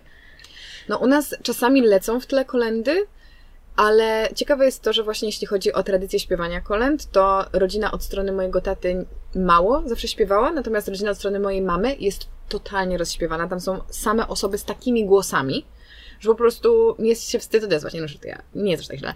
Ale to są tak utalentowani ludzie, że zawsze właśnie jak spędzamy z nimi święta, mm to też różnie bywa w sumie to zawsze po tamtej stronie rodziny znajdzie się ktoś, kto zaczyna i mamy maraton śpiewania kolęd, wtedy oczywiście po polsku i bardzo to lubię, bo po prostu oni tak pięknie śpiewają. E, I właśnie nie wiem, czy mam jakieś swoje ulubione, na, na pewno jak już zaczynamy śpiewać, no to wiem, że myślę sobie, o, to lubię, nie? I to mhm. chętnie śpiewam, albo to nie, bo nie umiem wyciągnąć tak wysoko. ale, ale też lubię kolendy i mam do nich duży sentyment, ale sam fakt, że właśnie nie umiem wskazać, które lubię najbardziej, to też chyba pokazuje, że nie do końca, mhm. nie do końca jest to taka tradycja bliska mi. No i właśnie, tradycje. Chciałabym z Tobą w ogóle pogadać o, o jakichś takich ulubionych tradycjach, ale już mi się rzuca w oczy tyle różnic po raz kolejny, że właśnie ja nigdy w życiu nie byłam na pasterce. Totalnie mhm. nie wiem, jak to wygląda, na czym to polega mhm. i jakby też mam wrażenie, że w młodszym pokoleniu jest coś takiego, że mówi się, że spotykamy się na pasterkę, czyli że znajomi sobie mhm. po prostu spędzają czas po Wigilii z rodziną razem. Ja nigdy czegoś takiego nie robiłam, bo też jestem bardzo rodzinną osobą, że ja sobie nie wyobrażam w ogóle w święta wyjść z domu. I to też ja jestem z Łodzi, no nie? Jakby u nas w mieście było często tak, szczególnie w liceum, mm. że na przykład w któryś tam dzień świąt jacyś znajomi się chcieli spotkać, czy szli sobie już 26, 27, no to spokojnie, gdzieś tam na piwo wieczorem i tak dalej, i tak dalej. A ja nigdy nie chciałam. Ja zawsze tak lubiłam to, że jestem w domu z rodziną, że dla mnie to byłoby, jak, jak mam wyjść 26? I zazwyczaj właśnie mm. argumentem było to, że ja chciałam zostać, żeby obejrzeć film z mamą. No bo to, to, jest oczywiste, że codziennie święta oglądamy jakiś film. No i, co, i pamiętam, że właśnie parę lat temu było Holiday 26 i ja powiedziałam mojej przyjaciółce, że się z nią nie spotkam, bo ja chcę obejrzeć Holiday z mamą, że nie mogę. Jak moja mama ma siedzieć po prostu sama przy telewizorem 26? No przecież kto z nią obejrzy ten film? No ja muszę z nią obejrzeć ten film. Zostać. No przecież mój brat oczywiście gdzieś poszedł, no wiadomo, no on ma zupełnie inne podejście do tematu, no ale też ja biorę mhm. to zawsze na karp tego, że przez moje studia za granicą byłam zawsze taka, wiesz, wy, wytęskniona za tym, żeby jak najwięcej czasu jednak spędzić w domu. Ale wracając, to powiedz mi o tej pasterce, tak jeszcze mhm. trochę. Pasterka wygląda jak normalna msza, okay. tylko że jest więcej kolęd i jakby to, o czym się mówi podczas pasterki, jest po prostu związane okay. z Bożym Narodzeniem. Ale to jest zwyczajna msza święta, tylko że jest o północy, w związku z tym, że o północy jest narodzenie Chrystusa według mm, no. Pisma I Świętego. Ciebie. Tak, bo ja się urodziłam 15 minut po północy, więc ja jestem. Wow. I właśnie dla mnie to też było. Dziecko Chrystusowe. Tak, tak. Chyba moja wow. mama tak myślała, to jest no. właśnie ciekawe. I a taki Dla mnie, wyrósł. tak, właśnie co się stało. Gdzie, gdzie po prostu jest błąd, bo moja mama się zastanawia, co poszło nie tak. Oczywiście śmiechem, żartem. Um, ale dla mnie to było też wyjątkowe, bo e, później, jak już byłam starsza, tak końcówka gimnazjum i liceum, to um, zaprzyjaźniłam się właśnie Anią i z innymi przyjaciółmi, których znasz, y, z moich okolic i oni przez to, że wiedzieli, że ja mam wtedy urodziny, to często przyjeżdżali na pasterkę do mojego kościoła, tam gdzie, no, chociaż oni mają swój, mm, bo ja jestem z tej mniejszej miejscowości i byli ze mną razem na pasterce, a później przyjeżdżaliśmy do mnie świętować moje urodziny, więc Dostawałam wtedy jakiś prezent urodzinowy od nich. E, był tort urodzinowy po północy, więc siedzieliśmy gdzieś tam, nie wiem, do piątej rano, ale też właśnie... I na dziewiątą do kościoła. Na dziewiątą do kościoła i wtedy mówię, mamo, mogę iść na dwunastą? no albo nie iść wcale, więc już później się trochę buntowałam. Um, ale to było fajne, że oni zawsze przyjeżdżali właściwie co roku od, przez, przez ostatnie parę lat, niezależnie od tego, nie wiem, no, niezależnie od sytuacji zawsze przyjeżdżali, więc dla mnie te urodziny były też takie z jednej strony smutne, że masz urodziny wtedy, kiedy są święta. Chrystus wszystko zdominował. Tak. I ty nie jesteś najważniejsza, ale z drugiej strony to, to było fajne, bo jednak całą rodzinę mam wtedy w tym tak. dniu. I, I to, to u ciebie jest, jest rzadkość. Tak, a to jest rzadkie. I bardzo dobrze mi się kojarzą właśnie te urodziny i też moi rodzice lubią moich znajomych i odwrotnie mhm. E, i oni tam zawsze bardzo chętnie razem wszyscy siedzieliśmy, nie tak, że my, nie wiem, zamykaliśmy się w moim pokoju no, i, i sobie gadaliśmy. Rodzice są super. No, Karolina zdążyła poznać moich rodziców też, więc e, bardzo chętnie tam jakieś winko wypiliśmy, bo przed północą, przez to, że jakby to jest wigilia i w ogóle przed pójściem do kościoła, u mnie nie pije się alkoholu w ogóle na wigilii, no ale już po wigilii już mogliśmy wypić tam jakieś wino z okazji urodzin. Już mogliśmy, bo mama jest taka restrykcyjna, mhm. jeśli o to chodzi, że ma być po Bożemu. Nie no, bardzo dobrze. W ogóle to brzmi tak, jakbym była ja dla mnie jakaś w ogóle bezbożna, a też moja y, rodzina oczywiście praktykuje tradycje wynikające z kultury mhm. chrześcijańskiej, katolickiej i mam bardzo dużo wierzących osób u siebie, tylko jakby to wynika z podejścia moich rodziców, którzy nigdy nie wychowywali nas w takim duchu wiary. W związku z tym dla mnie to właśnie zawsze była po prostu tradycja, mhm. nieco bardziej świecka, ale oczywiście oparta o tradycję katolicką i dla mnie to jest mhm. przez to ciekawe właśnie. I właśnie mnie to czasami irytuje, bo ja znam dwie strony medalu. Moment, kiedy ja świętuję święta ze względu na to, że jakby to jest tradycja związana z kościołem i moją wiarą i moment, kiedy ja jestem osobą niewierzącą, ale nadal świętuję w no identyczny pewnie. sposób, tylko po prostu nie chodzę do kościoła. Tak, bo wiesz, dużo osób ma z tym problem, że, że ja sobie skoro, jesteś, skoro jesteś tak. niewierząca, to dlaczego to robisz? A ja uważam, że jest tyle dobrego wynikającego właśnie z tej tradycji, że dlaczego mamy się tego wyrzec? Uważam, że święta to jest piękny obrządek, a to, że nie jesteś mhm. osobą, która może Mm, czy też utożsamia się z religią, czy też, nie wiem, nie utożsamia się może z kościołem, to nie znaczy, że musisz odrzucić coś, co moim zdaniem jest tak. wspaniałe, bo uważam, że w ogóle y, wiara powiedziałabym wiara każda, ale tutaj skupiając się na wierze chrześcijańskiej, katolickiej, z zasady, jakby u źródła, jest dobra. I te mhm. wszystkie zestawy mm, przykazań, czy mądrości, czy w ogóle idea świąt tej celebracji bycia razem, jest tak wspaniała, że dlaczego nie podpisując się pod na przykład nauczeniami kościoła, mhm. miałabym teraz nagle właśnie jeść sobie mhm. burgera na plaży i mówić, że mnie nie obchodzą święta i choinka. Jakby tradycja jest okej. Okay. Tak. Niech każdy ma swój powód, dla którego ją pielęgnuje. Mhm. Cieszę się, że jakby mogę sobie to teraz wybrać i już dochodzę do, z mamą do tak. Znaczy, Ciężko wybrać, jest. Wiesz, wybrać, ale właśnie nawet nie trzeba wybierać, bo mhm. możecie spotkać się przy tym stole, każda z innymi poglądami, mhm. ale łączy was ta tradycja tak, i nadal tak. możecie cieszyć się tym, tym czasem i tym doświadczeniem, bez jakby etykietowania tego. Mhm. Tak. myślę, że dla każdego to może być inne doświadczenie. A skończy się na tym, że po prostu siedzicie razem przy stole i jest miło, miło spędzacie czas. No, czy, czy można tak. chcieć czegoś więcej? Dokładnie. I to, to jest w porządku. I ja bym nie zabraniała innym po prostu. Pozwoliła po prostu żyć innym po swojemu. Ja też cieszę się, że zostałam wychowana też w takim duchu, bo jakby moja mama przekazała mi bardzo dużo takich dobrych wartości. Mhm. Mi się nie podoba to, że nie wiem, wiele osób, które są wierzące, jednak nie reprezentują tych swoich wartości, a u mnie było tak, że moja mama wierzyła i totalnie po prostu jest osobą, jest która reprezentuje te wartości. I dużo mi po prostu dobrych wartości przekazała, gdzie jakby najważniejsze jest dla mnie po prostu być dobrym człowiekiem i to, że ja nie wierzę, jakby nie sprawia, że nagle, o dobra, to ja przestaję być dobrym człowiekiem. Jakby to jest dla mnie zawsze na pierwszym miejscu. Bardzo pięknie to powiedziałaś, no. ale uważam właśnie, że to jest często przykre, że pod płaszczykiem właśnie mhm. wiary i robienia tego w imię tej tradycji, często ludzie się kłócą, robią to, bo trzeba, zmuszają się do tego i nie idą za tym żadne przemyślenia, refleksja wartości, tylko właśnie takie, niestety taka właśnie szopka, takie trochę, wiesz, zostaw się, postaw tak. się. Um, a to jest piękne, że doświadczyłaś tego w takim, w takiej esencji dobra, tak? tak? Że twoja mama to robiła naprawdę, bo robi, bo to kocha, bo w to wierzy i wkłada w to serce, a nie robi tego z niechęcią, bo tak mhm. wypada, bo taka jest tradycja, bo tak robią wszyscy, bo tak każe Kościół. To są smutne tak. pobudki. A uważam, że można to zrobić albo w 100% po, jakby popierając to wiarą, albo nie popierając tego wiarą, ale też z najlepszą intencją dla innych. Totalnie. Wiesz co powiem? Amen. Amen. A powiedz mi, jak na przykład jest z czytaniem Pisma Świętego. Masz taką tradycję? Totalnie, tak. Ja w życiu tego czegoś takiego nie miałam. No to, to, to powiem Ci, jak u nas wygląda Wigilia właśnie, no. ze względu na to. yy, przez to, że właśnie no, jest, moja rodzina jest wierząca, to zanim usiądziemy do Wigilii, to najpierw czytamy Pismo Święte, później yy, odmawiamy jakąś tam modlitwę, i na koniec śpiewamy kolendę i dopiero Uuu. wtedy możemy usiąść do Wigilii. I jakby, no już niezależnie od tego, czy jakby, czy mi się to podoba, czy nie i czy jakby, czy chcę śpiewać tą kolendę i się modlić, to jakby robię to, bo jakby robię to do mojej rodziny. No i jakby to od kiedy tylko pamiętam i mi się wydawało, że tak ma każdy. Wiadomo. Dzieci w Anglii się uczą polskiego jako drugiego języka.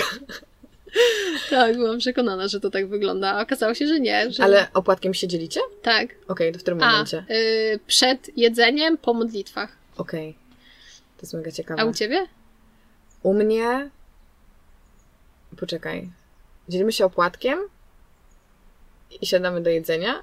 Tylko, że jest coś takiego w sumie od niedawna, że nie jest tak, że wszystko jest na stole naraz, Mhm. Tylko wchodzą po kolei dania. Jakby coś jest z czymś, coś jest z czymś. Mm, I to jest fajne, bo przez to ta Wigilia trwa dłużej. To nie jest tak właśnie, że zasiadasz do tej uczty, już coś tak zaczynasz nażerać, tylko właśnie to chyba jest tak, że najpierw jest jakiś tam śledź, potem jest, mówię tak trochę niepewnie, dlatego że właśnie przez to, że w ostatnich latach trochę w innym gronie Mhm. spędzałam święta, to też mi się zmieniły trochę te tradycje. I właśnie najpierw jest coś ala śledź, potem Śledź jest Karolina, wega... tak, Karolina śledzie z- wegańska. Śle, śledzie z boczniaków. Zawsze moja mama robi przynajmniej dwa smaki i rodzaje i są najlepsze na świecie. E, Pogadamy o jedzeniu jeszcze, proszę pani. E, Potem jest, e, a potem jest zupa, potem są pierogi chyba z kapustą, albo same pierogi. Potem jest kapusta i karp i potem jest deser. Tak mi się wydaje. Więc tego jest strasznie dużo i to jest super. Bardzo mi się podoba właśnie ta nowa tradycja u nas. Bo przez to to jest taka dłuższa celebracja i można sobie tak to miarować. Mhm. Ale właśnie u nas nigdy nie było, nigdy w życiu nie czytałam w domu Pisma Świętego i nigdy się w życiu nie modliłam. E, Boże, nie, że ogólnie, ale podczas Wigilii, więc to jest, to jest też Mhm. bardzo ciekawe, ale właśnie em, I nie jadłaś przez to zimnego barszczu, bo my zawsze jemy nigdy nie jadłam barszczu. barszcz. Od tego zacznijmy. U mnie zawsze była pomidorowa, w życiu nie jadłam Pomidor- barszczu. grzybowa. Boże, co ja gadam? Krupnik! E, zawsze była grzybowa. Zawsze, zawsze, zawsze. W życiu Nie, nie jadłam. nigdy. No, to jest, i to jest mega ciekawe. To już jest mega ciekawe na start o tych potrawach za moment. Teraz powiedz mi, jaka jest twoja ulubiona tradycja świąteczna? Mandarynki. nie no, chyba każdego dnia. Justyna tutaj je pół kilo mandarynek codziennie. Nie no, żartuję. Nie wiem, e, ulubiona. Chyba wiem. Ubieranie choinki. A kiedy ubieracie? Ubieramy zawsze w Wigilię. O, Dopiero okej. 24 grudnia ubieramy i jakoś mi się tak dobrze to kojarzy, bo przez to u mnie w domu, przez to, że no jakby ja nie jestem z e, jakiejś takiej bardzo bogatej rodziny, właściwie bym postawiła się bardziej w taką ubogą stronę i przez to u mnie nie było nigdy jakoś, wiesz, za dużo słodyczy i tak dalej, więc e, jakby jak na choince były słodycze, to my, Okej. wiesz, one były zawsze schowane, te słodycze, te cukierki. To Mogliście je zjadać, jak, jak ubieracie choinkę? y, dopiero jak już była ubrana ta choinka i jakby to chyba była moja taka za dzieciaka ulubiona tradycja, że dobra, wieszaliśmy Można te cukierki. choinkę. tak. e, wiązaliśmy sznurki do tych, do tych cukierków i wieszaliśmy je na choinkę. e, A później, e, jak rodzice nie patrzyli, to, to zjadaliśmy. Wiadomo, że już te słodycze gdzieś tam później leżały i było dużo ciast, no ale no wiadomo, no najlepsze słodycze były na choince, więc je zawsze ściągaliśmy. A ja często z moim rodzeństwem też, bo moi rodzice się denerwowali, że od razu wszystkie zjadamy, to zostawialiśmy papierek i wyciągaliśmy słodycze ze tak zrobiła? środka. To jest mega sprytne. No, tak, tak. Ale co to były za słodycze na No choince? nie, w sensie jakieś cukierki, ale były też te takie długie cukierki. Ale one były już jakby kupione z taką zawieszką na... Nie, no my Czy musicie to tak, My wiesz, custom, sznurki. DIY? DIY sznurki. Jezus, ile roboty. No nie wiem, u mnie się tak zawsze robi, od kiedy pamiętam. Znaczy, ja też mam bardzo fajną choinkę, bo u nas od zawsze była choinka z zabawkami na choince drewnianymi. Mój tata to kiedyś kupił i potem kupował często, jest takie piękne, bo to były właśnie takie małe zabaweczki, jak z takiego sklepu świątecznego. No nie wiem tego opisać, no, jakieś tam sanie, jakiś tam narciarz, albo jakiś właśnie Mhm. Mikołaj. I one są takie malutkie i właśnie u nas wszy- wszystkie były w takim, no, żółto-zielone. Mhm. Co ja gadam? Dzisiaj my, mylę po prostu pomidorową z grzybową, żółty z, z czerwonym, czerwono-zielone, oczywiście, ze złotym. I właśnie nasza choinka to są zawsze takie właśnie zabaweczki, mnóstwo ich, ich jest, Mhm. takich ma, maciupeńkich. Y, Jest y, oczywiście, mm, są światełka i coś jeszcze. A, no i ta choinka jest u nas zawsze, w ogóle zakładam, że u Ciebie też jest prawdziwa, Oczywiście. Vedomix. Y, U mnie też i zawsze właśnie wybieraliśmy z tatą taką, która będzie y, trochę taka brzydka. Taka, której nikt by nie kupił. Ona jednocześnie była taka super wielka i okazała, ale taka właśnie krzywa. Taka właśnie, że ktoś by stwierdził, nie, no jest krzywa. U nas zawsze była krzywa choinka i ostatnio właśnie kupujemy z moim bratem, to zawsze wybieramy taką właśnie troszeczkę krzywą, potem moja mama przychodzi i mówi, Boże, jak krzywo stoi ta choinka, a nam się tak podoba, bo to już jest, O, tak, to tak, już jest tak już zostało. Także jest też mega super piękna ta choinka. Oczywiście podziwiam też takie choinki na bogato, z wielkimi bombami, po prostu srebrnymi, złotymi i tak dalej. Jakby Nie, u mnie nice, to... ale u nas jest taka, taka, no taka quirky. No, u mnie rodzice tak nie do końca jeszcze kojarzyli klimat ym, jakość ponad ilość i na przykład co roku dokupowali paczkę bombek i żadne bombki do siebie nie pasują, więc jakbyś, Ale to też ma swój jakbyś urok. zobaczyła naszą choinkę, to byś padła ze śmiechu.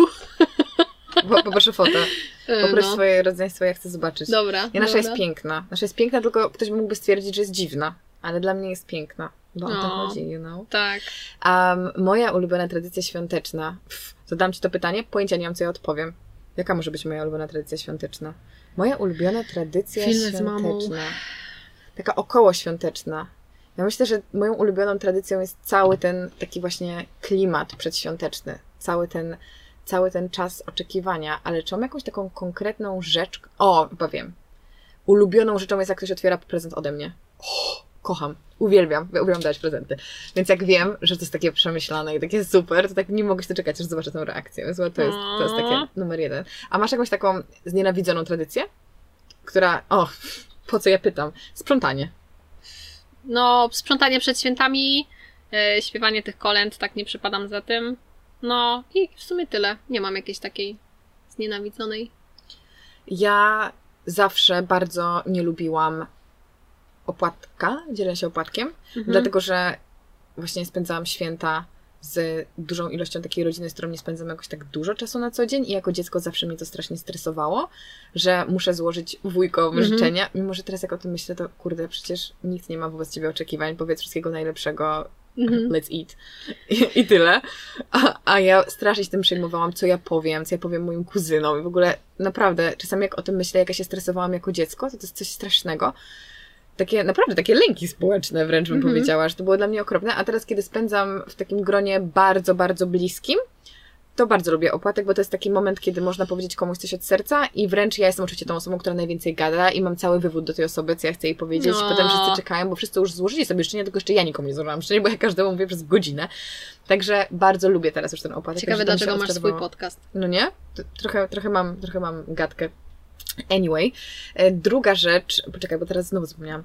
E, Dzielenie się opłatkiem i druga rzecz, którą bardzo, a, której nie lubię, bo której nie lubię, no to uwaga, Mhm. jak byłam dzieckiem, nienawidziłam Mikołaja, bo się go strasznie bałam. Też o tym mówiłam wcześniej, ale ty tego nie słyszałaś. Słuchaj, to była dla mnie trauma, bo u nas zawsze był, e, no nie wiem, czy miałaś Mikołaja w ogóle, Ale to przychodził do ciebie no Mikołaj? tak, zawsze miałam fizycznego Mikołaja, którym był, przepraszam wszystkie dzieci, które słuchają, którym był em, jakiś tam mój wujek, czy jakiś tam ktoś tam, z, nawet, nawet nie z rodziny, jakiś sąsiad i czasem mój dziadek, nie skapnęłam się nigdy. W każdym razie to było dla mnie traumatyczne, bo ja się w ogóle zawsze bałam mężczyzn obcych. I dla mnie to, że przychodzi ktoś obcy, doprowadzało mnie po prostu do drgawek, jako małą dziewczynkę. I jeszcze u nas było właśnie coś takiego, jak byliśmy mali, no bo też miałam dużo kuzynów, więc tak nas była piątka, nawet Mhm. czwórka, to zawsze jakiś tam fan dla dzieci się robiło. No i przez to y, mieliśmy takie cudowne tradycje, żeby przed dostaniem prezentu coś wyrecytować albo zaśpiewać przy wszystkich. No więc ja po prostu przed otrzymaniem prezentu to tam mydlałam wewnętrznie bo O. bardzo nie lubiłam wystąpień publicznych, jak byłam malutka i to mnie mega, mega stresowało. I teraz śmieszna rzecz, nazywałam y, Mikołaja Kubkaj. nie wiem czemu. I zawsze mówiłam, że Kubka ja nie, bo się go bałam strasznie, strasznie, strasznie. Y, no, więc y, potem odszedł Mikołaj, natomiast y, została trauma opłatka i mówienia życzeń osobom, których za bardzo nie znam. Mhm. O matko. No ja za opłatkiem w sumie też tak, tak średnio, ale dlatego, że po prostu barszcz stygnie. Nie? ja, Wy też w ogóle jecie od rana, czy to wy pościcie? wiesz co, no u nas tak raczej jest tak, wiesz, tak mało Chudo. jemy, chudo, nie? I nie rusz to na Wigilię. Albo nie dotykaj to na święta. No ale też ja nawet mam w sobie coś takiego, że wiem, że dużo będzie tego fajnego jedzenia, nawet bym chciała tak się trochę przegłodzić od rana w tę Wigilię, Mhm. no ale tak, o której trudno. zaczynacie zazwyczaj Wigilię. wiesz co, tak myślę, że jak mamy jedną Wigilię teraz, to tak mi się wydaje, że jakieś 18? Mhm. Coś tego typu, że to już jest taka, wiesz, obiad kolacja. Chociaż U nas No, może wcześniej dopiero jak jest pierwsza gwiazdka. No, czyli o 16. Tak. No, więc ja bym wolała chyba o 16. Wyczekiwaliśmy pierwszej gwiazdki, to jest zabawne. No to super. No. Ja bym wolała o 16, bo wtedy jeszcze jak masz tyle tych dań, to to ma większy sens, bo to się rozkłada w czasie, a właśnie jak mieliśmy raz o 19, to skończyliśmy ostatnie danie chyba północy. No to jest jednak bardzo Mhm. długi, bardzo długie okno żywieniowe, co nie? No, a jak u Ciebie z Mikołajem? No, W ogóle jak on istniał w Twoim, w twoim świecie, w Twojej głowie?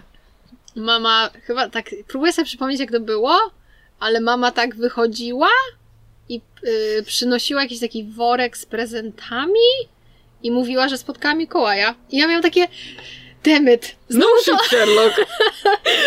znowu mam łzy w oczach. Mama mi mówiła, nam mówiła, że ej, spotkałam Mikołaja, kazał wam to przekazać, nie? A ja tak, tak, dlaczego? w ogóle, znowu to ominęło! Znowu mnie to minęło, mama go znowu spotkała, to było śmieszne. Ale też u mnie było tak, że jakby y, przez to, że moi rodzice też by, byli wychowani na wsi, to zupełnie mamy inny jakby świat, w którym się wychowałyśmy i przez to też, że jakby no moi rodzice, tak, Okej. że moi rodzice nigdy nie wydawali za bardzo pieniędzy i też nie ma u nas jakiejś takiej wielkiej tradycji obdarowywania się wielkimi prezentami PlayStation czy coś w tym stylu. Ja w ogóle tego nie znam. I jako dziecko, jak próbuję sobie przypomnieć, jakie dostawałam prezenty, to były prezenty w stylu właśnie słodycze, bo tego nie miałam na co dzień, kolorowanki, to pamiętam, i masa mandarynek, więc po prostu ja po prostu kocham to. I no, jakaś lalka może, czy coś w tym stylu, jak byłam młodsza. Aha. Później to były prezenty w stylu, wiesz, skarpetki, Książka. dezodorant. Nie no, moi rodzice nie kupowali książek. Dezodorant? Dezodorant, perfumy, nie wiem, w sensie takie, wiesz. To takie, takie prezenty, których bych nie chciała raczej dostać. Ale jak byłam, jak byłam dzieckiem, to tak czy siak to lubiłam, nie? Tylko przez to, że no, tak mi się wydaje, że moi rodzice też nie byli wychowani też jakby Mhm. w takiej tradycji Kulturze rob- konsumpcji. ko- kulturze konsumpcji, to zawsze dostawaliśmy jakiś tam jeden mały, skromny prezent.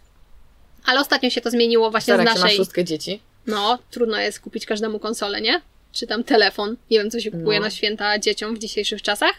Ale w Nie sumie pytaj. to było, zawsze nas to cieszyło. Jakby każdy taki mały prezent i tak nas cieszył, ale to właśnie nie było festiwalu konsumpcji absolutnie jakby w moim domu. Ale zawsze mama dbała o to, żeby każdy coś tam dostał. E, a w ostatnich latach, nie wiem, 3-4 lata ostatnie, my wyszliśmy z taką inicjatywą, żeby Secret Santa. tak, tak. I mm, losujemy jakiś czas przed Wigilią, nie wiem, miesiąc przed Wigilią, e, każdy jakby kogoś tam losuje sobie i dajemy jeden prezent, tylko przez to, że jakby no mam też młodsze rodzeństwo, które na przykład ma, nie wiem, 12 lat, czy tam miało 12 lat, teraz ma już 16, naj, moja najmłodsza siostra, e, no to mm, dawaliśmy budżet taki, żeby tam maksymalnie za 100 zł kupić ten prezent, więc to były takie naprawdę drobne upominki. Często robiliśmy sobie właśnie takie jajcarskie prezenty, w stylu, nie wiem, wałek, nie wiem, jakieś Wazon. takie bardziej, bardziej, nie wiem, śm- śmieszny t-shirt, jakieś tam Małek bardzo mi się podoba. skarpety. Czasami pisaliśmy sobie listę prezentów, co byśmy tam Aha. chcieli dostać, żeby nie dostać czegoś, nie wiem, czego nie chcesz.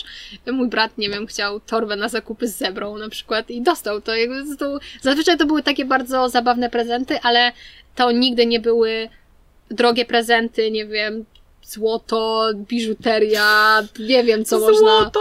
Nie wiem, co się daje ludziom. No, W miastach się daje dzieciom złoto. Złoto, tak mi się wydaje. Samochody, hulajnogi. Nie, wiem, co się daje na święta, ale no u mnie to były zawsze takie bardzo, bardzo skromne i bardzo mi się podoba ta, ta tradycja tego Secret Santa, Tak. że jakby nie musisz się martwić, żeby kupić. I też miałam takie, dlaczego wy tak się martwicie tymi O wszystkimi Jezus, prezentami i chodzicie po tych sklepach, kupujecie jakieś po prostu bzdety. Mi się to podobało, że kupuję jeden prezent. Czy dla mnie to jest w ogóle straszne i też pamiętam, mówiłam o tym, kiedy rozmawiałam z mamą, właśnie, że mm, ludzie często podchodzą z takim, nie wiem, właśnie z takim stresem i z taką niechęcią do kupowania prezentów, że o Jezus, muszę iść kupić prezenty tam tej kuzynce, synowi, komuś, kogoś tam, dziadkowi i, i ludzie robią z tego wielki problem i ja wtedy zastanawiam się, kurczę, czy to nie ma chodzić o to, żeby dać komuś coś Mhm. Od serca, Mhm. żeby pomyśleć o tej osobie i rzeczywiście dać mu jakiś prezent, który jest przemyślany, który jest specjalnie dla nich, a jeżeli nic ci nie przychodzi do głowy, no to może no, no to może to nie jest osoba, której masz kupić prezent, tak? Bo to nie musi być coś super materialnego, fantastycznego, tylko może ta osoba najbardziej się ucieszy, jak właśnie upieczysz mu chleb, Mhm. tak? Albo w jakiś inny sposób zaoferujesz swój czas, czy, czy zorganizujesz jakąś fajną atrakcję. I właśnie cały czas ubolewam nad tym, że tak podchodzimy bardzo właśnie przedmiotowo i tak obowiązkowo do tych prezentów, jakby one stanowiły coś tak istotnego, Mhm. no ale niestety właśnie media wykreowały to, że dzieci cieszą się na święta nie dlatego, że spędzają czas z najbliższymi, tylko dlatego, że są prezenty. No i ja też jestem ofiarą tego. Ja zostałam zdecydowanie wychowana w oczekiwaniu na Mikołaja i e, dostawałam super fajne prezenty. Może nie dostałam... Co się dostaje em, w mieście? Co, co ja dostałam z takich bardziej spektakularnych rzeczy? No, No dostawałam na pewno telefony, dostawałam e, jakieś gry komputerowe, dostawałam keyboard. Em, no ale to były takie duże, to były takie największe prezenty, jakie kiedy, no nie no, największe jakie dostałam kiedykolwiek to był aparat. mhm. E, to na pewno lustrzanka. I, I to były tak kilka razy w moim życiu, ale ja dostawałam zawsze mnóstwo prezentów, no bo to od jednej cioci, to od drugiej, to od dziadków tych, tych i jakby od rodziców tam kilka, więc jakby tych prezentów było dużo i to zawsze były jakieś tam fajne rzeczy, też jakieś ciuchy. Mm, Nie pamiętam, Prawie ale jak złoto brzmi. brzmi jak złoto w przeliczeniu, jak złoto. Ale słuchaj, powiem, powiem więcej, jak za zboże. Mokre. Mokre. W każdym razie pamiętam taką, taką tradycję, że moja babcia przynosiła z jakichś sklepów takie specjalne gazetki dla dzieci z prezentami, jakby z ofertą zabawek. I ja zaznaczałam sobie w kółku, co bym chciała i pi- pisałam K, a potem mój brat dopisywał J i bardzo mnie to wkurzało, dlatego że, czekaj, jak to było?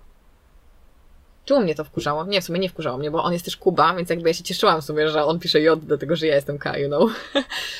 ale, ale zaznaczałam, co bym chciała i tam moim marzeniem zawsze było na przykład taki, taka kuchnia rozkładana, że Mhm. ja jestem mała i mam taką całą kuchnię, albo właśnie jakiś wielki domek dla lalek, albo pamiętam, wymyślałam sobie krosno do tkania.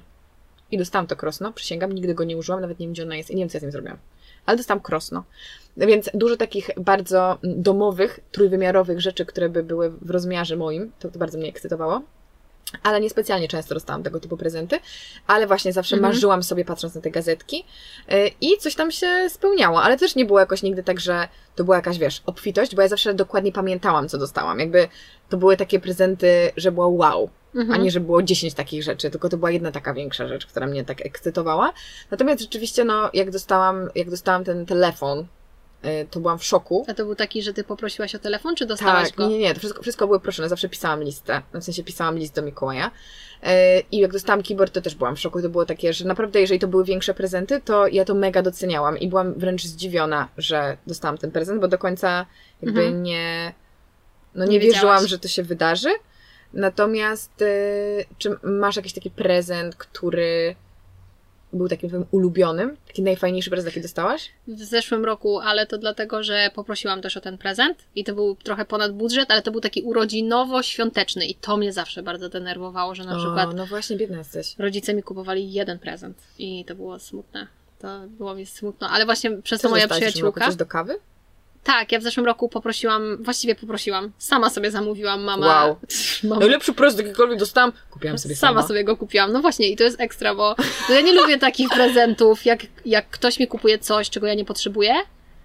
Nie lubię tego bardzo. I staram się to ograniczać i zawsze komunikować, bo jestem minimalistką, nie potrzebuję nowych rzeczy. I jeżeli ktoś mi kupi coś nie do jedzenia albo picia, to gdzie mam to włożyć i co mam z tym zrobić? No i powiedziałam mamie, że chcę to coś do kawy, a ona to weź sobie zamów. I zamówiłam sobie wtedy aeropress, młynek ręczny, jaką kaw- jakąś kawkę. No i to był super prezent. Bardzo się z tego cieszyłam. Chodziłam całe święta i się cieszyłam, że to mam.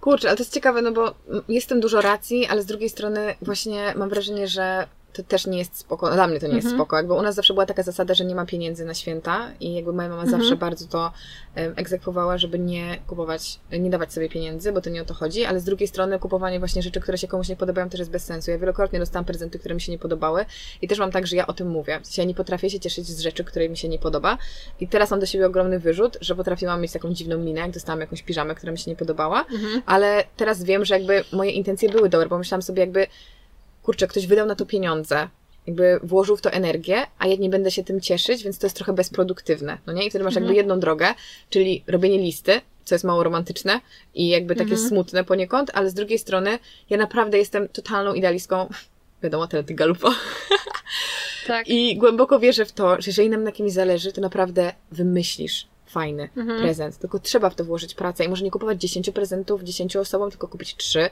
trzem osobom.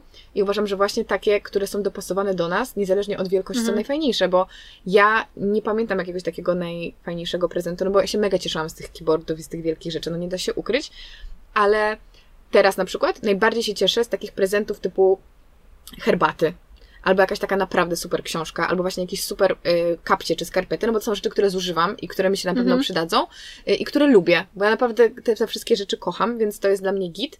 Zarąbistym prezentem, który dostałam w zeszłym roku, y, w ogóle na takim Secret Santa, w ogóle wśród obcych ludzi, gdzie my losowaliśmy, nie wiedzieliśmy komu kupujemy, trzeba było kupić coś tak zupełnie od czapy.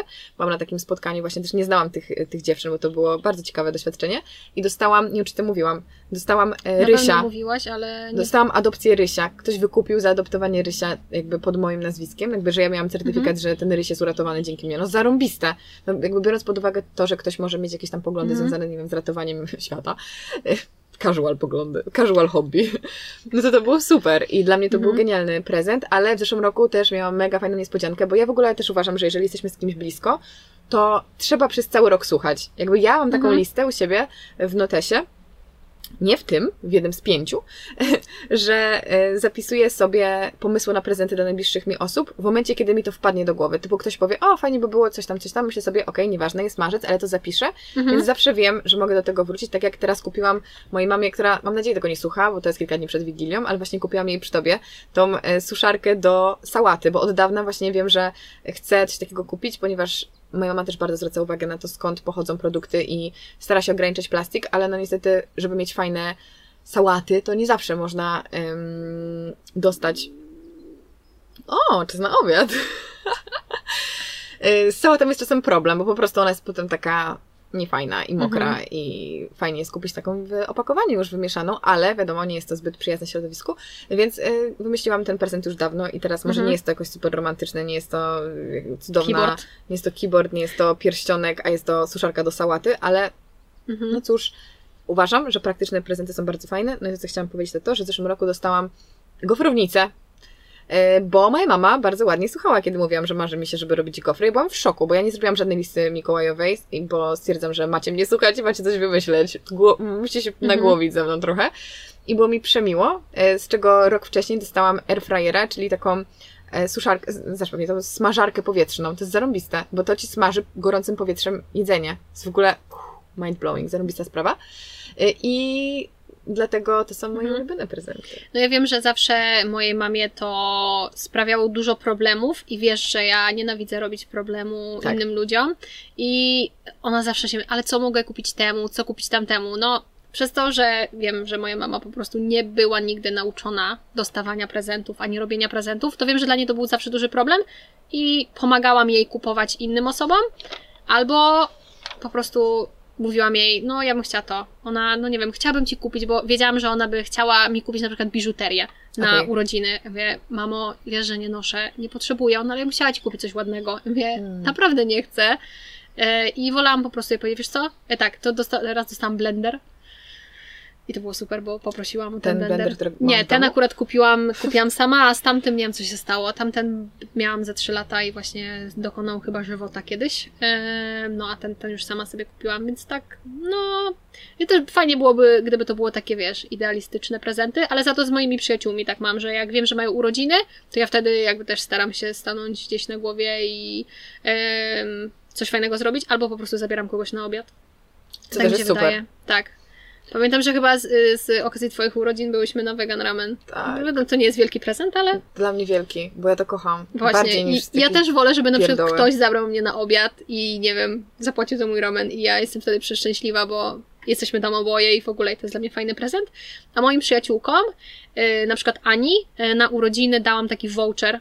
Poszłam do kawiarni, oni nie sprzedawali voucherów, ale zapytałam się ich, hej, po prostu moja przyjaciółka lubi u was kawę kupować, czy ja mogę przygotować taki voucher, zapłacić na przykład, nie wiem, za 10 kaw i czy możemy coś takiego zrobić? I jakby oni to zrobili, spoko. Jakby to Ekstra. było Bo super. Właśnie, cudownie, że to mówisz, bo właśnie dostałam sporo pytań ostatnimi y, dniami. A propos tego, czy mamy jakieś pomysły na prezenty Zero Waste i Mhm. to, co powiedziałaś, idealnie się w to wpasowuje. Właśnie takie rzeczy, które są nienamacalne, ale są doświadczeniami. W ogóle uważam, że fajnie jest inwestować, inwestować, się obdarowywać jakimiś doświadczeniami, szczególnie wspólnymi i na przykład wspólne wyjście na Mhm. do jakiejś fajnej restauracji. Na przykład mój brat mi kupił, jeszcze tego nie zrealizowaliśmy, więc czekam, Kubuniu. E, Voucher do restauracji, która jest taka bardziej, wiesz, fine diningowa, czyli coś, na co bym sobie nie, raczej nie pozwoliła na co dzień i jakby nie chodzę do jakichś super eleganckich knajp, y, a właśnie razem przeżycie czegoś takiego, że masz takie menu degustacyjne i sobie Mhm. razem to, tego próbujecie, uważam, że to jest ekstra, albo właśnie coś typu, nie wiem, właśnie lot na parolotni, albo tak też Kuba mi dał em, zajęcia z nurkowania, takie pierwsze z, z instruktorem, też uważam, że jest bardzo fajne, czy nawet właśnie wyjście na Mhm. obiad, coś jeszcze Ci przychodzi do głowy? Albo o, na przykład subskrypcja Netflixa, tak? Czy, czy Spotify, czy takie rzeczy, Tak. które szkoda Ci na to kasy, a ktoś za to raz zapłaci, nie jest jakaś wielka kwota Mhm. w skali roku i masz fan przez cały rok. Mhm. Myślę, że to jest super. E, Teraz przypomniałam sobie, że mój tata ostatnio obchodził 50, 60. Nie pamiętam, ile tata ma lat. Dobra. To była okrągła rocznica urodzin mojego taty. Nie jestem dobra w daty, ale Raczej kupiliśmy nie mu... 50. Chyba 60 to była jednak. Ja pierdzielę. W każdym razie kupiliśmy mojemu tacie lot nie wiem, co była taka awionetka, coś w tym stylu i no mój tata był zachwycony, bo zawsze mieliśmy Ekstra. problem, co mu kupić, co? Alkohol? Jakby mój tata koszulę, a kupiliśmy mu jakąś tą koszulę też. Piżamę? No nie wiadomo, co kupić tacie. No jakby otwieracz do wina. do piwa. E, I tata był przeszczęśliwy. To było super, bo jakby on, jakby to było dla niego jedno z takich większych przeżyć i tam e, mój brat nagrał to, jak on leciał i oczywiście wrzucił sobie na Facebooka i pokazywał wszystkim sąsiadom. Później wiadomo, że to jest wydarzenie i takie prezenty są ekstra, kiedy robimy coś razem. Ale ja chyba najbardziej lubię takie, że zabieram kogoś gdzieś na kawę i takim najfajniejszym prezentem, który ja komuś dałam, to był wyjazd do Wenecji z moją mamą, Mm. więc to był właśnie taki urodzinowy wyjazd, że zadzwoniłam do niej, powiedziałam, no wszystkiego najlepszego z okazji urodzin, kupiłam bilety do Wenecji, powiedziałam już tam tacie, że ma się zająć tam domem i jedziemy. Więc to był taki najlepszy prezent, jaki ja kiedykolwiek komuś e, zrobiłam. Ale właśnie z takich materialnych prezentów, no to ja nie przepadam. Ja po prostu nie lubię dostawać rzeczy i też mam problem, żeby coś komuś kupić. Chyba, że wiem, że na przykład ktoś ma jakąś książkę, o której wspominał ostatnio. Lubię też właśnie dawać jakieś dobre kawy, jeżeli wiem, że ktoś pije oczywiście jakąś dobrą kawę, jakieś herbaty, no to są fajne. Plus też y, czasami, nie wiem, piekę pierniczki i jakby sama Ekstra jakby... to jest. To jest super, kiedy wiesz i y, maluję je sama jakimś lukrem i piszę imię tej osoby. Uważam, że to są takie słodkie prezenty. Z takich zero waste'owych można komuś kupić też książkę na Kindle. To też jest spoko. I można komuś kupić e-booka. O, dokładnie. Że nasze e-booki. Tak. Bardzo fajne, bardzo fajne. Nie no, serio, bo też są takie rzeczy, na przykład jak u Ciebie są jadłospisy na stronie, Mhm. no to na przykład komuś może być szkoda pieniędzy, żeby kupić sobie ten jadłospis, a wtedy dos- Mhm. dajesz komuś fajny prezent, przy okazji jest on właśnie, bezśmieciowy. Można powiedzieć, kupujesz mi jadłospis? Czy to jest jakaś Sara, powiedziałeś aluzja? mi, że dostałeś dezodorant. Co to ma być za aluzja? To nie był jak... A, no też, to prawda. Wiesz, ale też ludzie używają jadłospisu na przykład po to, żeby się inspirować do Mhm. gotowania pełnowartościowych posiłków, więc myślę, Mhm, że więc spoko. wydaje, e- e-booki przepisowe to jest super Ja ekstra myślę, że to jest pomysł. super fajne. Ja dostałam na urodziny od moich przyjaciół, bo zazwyczaj było tak, że na moje urodziny przyjaciele zazwyczaj zrzucali się na jakiś jeden większy prezent, co ja bardzo lubiłam, bo na przykład AirPodsy dostałam od moich przyjaciół, bo mi było właśnie strasznie szkoda kasy na te słuchawki, a bardzo je chciałam i moi przyjaciele mi je kupili. E, A rok wcześniej dostałam Kindla, którego Mhm. w sumie nie chciałam za bardzo, A teraz nie możesz bez niego nie, żyć. nie wyobrażam sobie bez niego życia, bo ja w Azji czytałam książki na komputerze i moja przyjaciółka o Wow. tym wiedziała. Nie wiem dlaczego, po prostu. Jezus, najgorzej dla oczu stara. No, no nie wiem. dobowego, powtarzam się, ale you know me. To wtedy nie myślałam zbyt dużo, No bo kupiłam ten bilet tak bardzo spontanicznie i tam, nie wiem, nie wzięłam książki, więc czytałam te e-booki na kompie, ale nie pomyślałam o tym, żeby kupić Kindla. I później, nie wiem, dosłownie wróciłam z tej, z tej Azji, dostałam tego Kindla i miałam takie, e, nie oprosiłam o to, nie chciałam mieć Kindla, ale jak zaczęłam używać, to prostu nie rozstaje się. Więc, y, no, lubię przemyślane prezenty. Fajnie jest, jak ktoś słucha ciebie i rzeczywiście da ci coś fajnego, ale na- najbardziej lubię też wspólnie spędzony czas, bo no ja jestem os- nie jestem zbyt wielką materialistką, ani nie lubię ciuchów, kosmetyków, ani żadnych takich rzeczy, więc po prostu lubię wspólnie spędzony czas. Czyli prezent, który też ten czas wspólny nam organizuje. Na przykład gra planszowa. Gra To planszowa nie jest zero waste, wiadomo. Chociaż można też kupować zawsze z drugiej ręki. Kurczę, mam wrażenie, że jest tyle osób, które sprzedają rzeczy w ogóle w internecie y, używane. Przecież jakby gra i tak jest używana. Jakby, nie wiem, moje Scrabble w domu wyglądają tragicznie. Nie potrzebuję nowych, albo Mhm. Monopol, czy coś w tym stylu. Więc to jest spoko, bo to też jest jakby... Pamiętam jak mm, parę lat temu kupiłam taką grę bardzo fajną, Tabu. W ogóle jest Mhm, ekstra jest ta gra. Kocham. Ja też bardzo E, lubię tę grę. No to potem graliśmy w nią przez całe święta. I to była zarąbista właśnie inwestycja w taki czas razem, mimo że moja rodzina nie jest jakaś super planszówkowa, to Mhm. wtedy ja wszystkich zmusiłam i o Jezus, moja druga ukochana gra to jest Cluedo, w ogóle najlepsza gra na świecie. Cudowna. To tej nie znam. To jest taka kryminalna, ale jest cudowna, jest wspaniała. Nasze podejście do prezentów podziela marka Allegro, która, tak jak wspomniałam, jest partnerem dzisiejszego odcinka. Podczas kupowania czy wymyślania prezentów dla najbliższych warto zastanowić się, czy będzie to jednocześnie inwestycja we wspólnie spędzone chwile. Allegro przygotowało na swojej stronie tak zwany kalkulator czasu, który polega na tym, że zaznaczamy, ile czasu chcielibyśmy spędzić z konkretną osobą, na przykład 3 godziny z babcią albo godzinę z bratem, i wyszukiwarka proponuje nam prezent, który nam to umożliwi. Dzięki temu łatwiej i sprawniej znajdziemy inspirację na jakościowy upominek, który podaruje nam jednocześnie to, co najważniejsze, czyli czas z ukochaną osobą. Całkiem genialny, przyznam szczerze.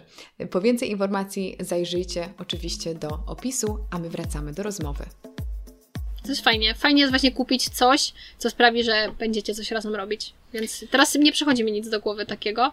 Mi przychodzą takie, co nie będziemy razem robić, ale zero waste'owe. E, Przyszło mi do głowy na przykład e, kupienie komuś jakiegoś wyjścia do spa, wyjazd, czy wyjazd do spa może być razem, ale na przykład em, wyjście do kosmetyczki, Do czy do fryzjera fryzjera, czy na masaż, dlatego, że no są rzeczy, na które, właśnie to też tak do tego czasami podchodzę, że na przykład może być nas może być nam szkoda kasy na super fajną kawę specialty, więc super jak ktoś Ci ją kupi, bo wtedy Ty na przykład kupujesz taką troszkę tańszą, dajmy Mhm. na to. I tak samo w przypadku właśnie fryzjera czy masażu, no to nie jest pierwsza potrzeba, więc zazwyczaj odkładamy tego typu rzeczy, czy nawet pójście na paznokcie, tak? Mhm. To też jest coś, co fajnie byłoby zrobić, ale no nie musimy tego robić, więc na siebie nie wydajemy, a jak już mamy voucher, to jest super. I właśnie pamiętam wiele razy dostałam voucher do spa, gdzie tam sobie raz poszłam na masaż, raz poszłam na e, paznokcie i to jest super, po pierwsze zero waste'owy, e, po, drugi, po drugie taki bardzo indywidualny prezent i myślę, że taki, który sprawia, że my czujemy się bardziej Mhm. special. Na przykład, o, moja mama kupiła mi i mojemu bratu, chyba w zeszłym roku właśnie na święta, e, masaż dla par, w ogóle lol.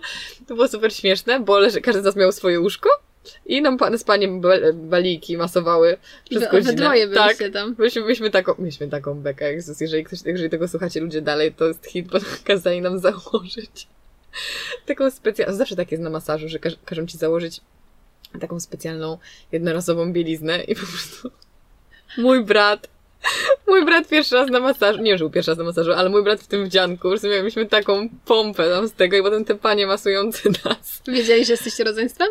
I don't care.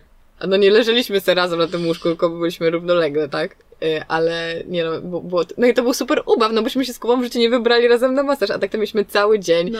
Tam nam herbatkę zrobili, potem sobie szliśmy jeszcze do babci, poszliśmy po, po jakimś czasie i cały dzień dla rodzeństwa. Mi się wydaje, że to może być nawet fajny pomysł dla rodziców, żeby właśnie zjednać, zjednać si- siostry i braci. Nie no, w ogóle ekstra. Zapisać ich na No masaż. No, dla par. masaż dla par. Ogóle No. no, cringe. Ale ym, masz, no, no nie wiem, powinnam cię o to zapytać, bo mam to zapisane, ale z drugiej strony, czy masz swój wymarzony prezent? Pokój na świecie. A, koniec pandemii? I wiesz, na zas, zapasy kawy. Tak. Nie, nie mam wymarzonego prezentu. Bardzo. Przez to, że właśnie nie byłam wychowana w tym duchu konsumpcjonizmu i prezenty były bardzo małą częścią jakby całych świąt i to nie było jakieś, wiesz, super ekstra, że cieszysz się tym przez jakby pięć dni, to, to nigdy nie miało to dla mnie jakiegoś większego znaczenia. Takie wymarzone to właśnie wspólne wyjście do restauracji, yy, jakaś dobra kawa, wyjazd. No to zależy właśnie od budżetu. Ale no, mam nadzieję, że moi przyjaciele będą coraz więcej osiągać, coraz więcej zarabiać i będziemy sobie wzajemnie kupować wyjazdy. To, to byłoby ekstra. Więc to są moje wymarzone prezenty. A twoje? U, no, u mnie też zawieje banałem, bo dla mnie najważniejsze, wymarzone jest to, żeby podczas świąt była dobra atmosfera. Bo, no wiadomo, to jest jednak taki czas, że spędzamy go intensywnie z bliskimi i to może być piękne, cudowne, tak jak o tym mówiłyśmy, że fajnie, że jesteśmy razem, ale oczywiście, że to też często nas triggeruje i może powodować różnego rodzaju starcia, ym, szczególnie właśnie kiedy non-stop siedzimy razem i no jednak rodzina, wiadomo, wiadomo jak to jest. Kochamy się strasznie, ale też się kłócimy. Ja w ogóle jestem zwolenniczką konfrontacji. Oczywiście z ciebie. I uważam, że kłótnie, kłótnie są bardzo potrzebne i też jestem z takiej rodziny, która bardzo dużo rozmawia i nie ma tematów takich zamiatanych pod dywan, ale właśnie przez to bywa tak, że wszyscy mają niby dobre intencje i nagle wychodzi jakaś sytuacja totalnie z kosmosu, więc ja zawsze życzę, życzę sobie i moim bliskim takiej miłej atmosfery, tego, żeby wszyscy Mhm. zawsze mieli z tyłu głowy to, że ma być przede wszystkim miło, że nie robimy tego po nic innego, jak po to, żeby po prostu było fajnie, żeby, żeby wszyscy być zadowoleni, żeby było spokojnie, żeby odpocząć, żeby nie robić sobie dodatkowych stresów, bo mamy i tak wystarczająco dodatkowych rzeczy na co dzień, yy, czy w, nie wiem, Mhm. właśnie w pracy, czy w relacji z innymi ludźmi, żeby po prostu przez ten czas było tak błogo. I to jest dla mnie wymarzony prezent, taki chill. Bo ja sobie myślę, jak już przyjeżdżam do domu, to chcę mieć święty spokój, żeby było najlepiej na świecie. Także mój wymarzony prezent, wysyłam to do wszechświata. Mam nadzieję, że tak będzie w tym roku. I no, żartuję oczywiście, że tak będzie w tym roku. Jestem pewna, że tak będzie. Mm, w ogóle chciałam Ci powiedzieć, że gdzieś w połowie tych pytań były, były pytania mm, O jedzenie. o jedzenie, ale jakoś tak nam to pięknie przeszło na prezenty, więc może skończymy jedzenie. Już powoli jestem głodna, tak jak wspomniałam, bo już u nas, u nas pora obiadu w naszym domu. e, Tak, w wspólnym domu. teneryfskim. Z tradycjami mamy już wspólne Tak, mamy, tradycje. wspólne, mamy porę posiłków i tutaj no, ciężko jest, ciężko jest od tego odbiegać, bo się przyzwyczaiłam. No nawyk się wyrobił jakowy. Tak, przez dwa tygodnie. Więc powiedz mi, jaka jest twoja ulubiona potrawa świąteczna? Barszcz. There you mój- go. Yy, nie wiem A z czym dlaczego. jest ten barszcz? Ja kocham barszcz ogólnie, tylko że e, zapytałam Justynę, Mhm. więc odpowiem. E, ja bardzo lubię barszcz z krokietem, tak właśnie w karczmie. Mi się kojarzy, jak Mhm. byłam mała, jeździłam gdzieś tam w góry czy coś, to zatrzymywaliśmy w karczmie i właśnie zawsze ja barszcz z krokietem albo barszcz z kołdunami, więc uwielbiam, tylko po prostu nie kojarzy mi się Co z to są Wigilią. kołduny? To są takie pierożki, takie małe pierożki A to nie z mięsem. uszka? No to, to jest podobne. To jest w Okej. różnych częściach Polski się inaczej, ja nie Mhm. jestem jakąś ekspertką w Mhm. tym. Zawsze był barszcz, jak byłam mała i on był taki czysty barszcz po prostu. Bez niczego? Przed, bez niczego. Mm. Taki do wypicia bardziej. Ale później e, powiedziałam mamie, że musimy zrobić uszka i to zawsze mnie ekscytowało, że uszka, bo... Z mięsem? Czy nie, na Wigilię? Nie, na Wigilię to jest z kapustą, z Okej, grzybami. muszę cię znowu przerwać. E, Czy twoja rodzina, to jest trochę pytanie zupełnie od czapy, ale jestem bardzo ciekawa. E, Czy t- po tym, jak wprowadzono parę lat temu, że można w Wigilię jeść mięso, to twoja rodzina zaczęła jeść mięso? Nie. No właśnie, nie. i to jest dla mnie prawdziwa tradycja i coś osadzone Mhm. w wierze. Bo to, że ktoś zdecydował parę lat temu, że ha, w sumie jednak dla gospodarki będzie lepiej, jak będziecie jeść mięso.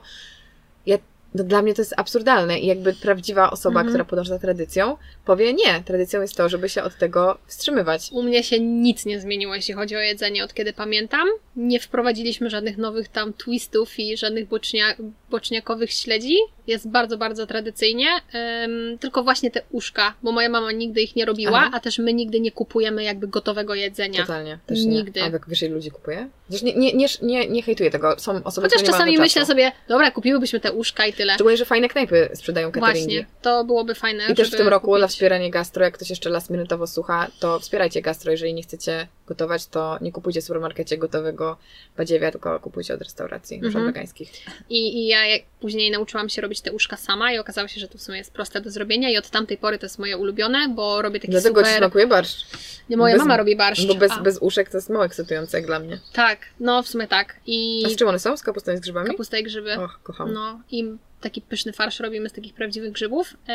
I też bardzo lubię pierogi z kapustą i z grzybami, bo też moja mama robi tylko raz w roku wtedy Tak. takie wyjątkowe, najlepsze pierogi. Ja je kocham i one są wcześniej ugotowane, później je podsmażamy, więc to są moje ulubione rzeczy.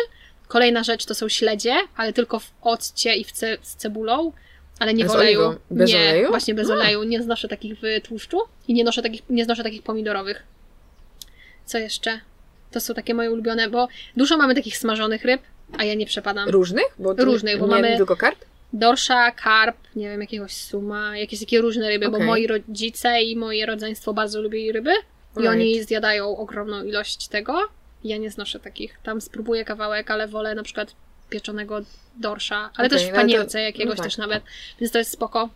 Ryby po grecku nie lubię tej W życiu nie miałam marchewki. ryby po grecku. Fuj, nie lubię tego. Ja też zawsze to zdejmowałam w szkole. Jak była Tak. ryba po grecku, prosiłam samą rybę. Kutie lubię, bo lubię mak. Em, No właśnie, a z deserów to teraz przejdźmy. Nie wiem, czy kutia jest jako deser? no tak niby deser, ale nie wiem. Zastanawiam się, co jest jeszcze na Wigilii. Piernik. A z deserów, czy nie? Nie, jeszcze z takich dań, teraz jak sobie myślę. To może ty powiedz najpierw też wytrawne. Yy, no to tak, u nas jest zawsze zupa, zupa znowu chciałam powiedzieć pomidorowa. Może Krupnik. masz ochotę po prostu na pomidory. Tak. Zupa grzybowa, y, którą robi moja babcia. I nie jestem jakąś jej wielką fanką, szczerze mówiąc, bo ona jest taka mocna i wytrawna. Ja wolę taką zabielaną, jak jadłam jeszcze, zanim przestałam jeść yy, nabiał, to właśnie była z dużą ilością śmietany i taką lubię zdecydowanie bardziej. Ale wypijam. E, kocham pierogi z kapustą i z grzybami. Moja babcia mhm. też zawsze robiła bez jajka wegańskie najpyszniejsze. Babcia robi najpyszniejsze po prostu pierogi na ziemi.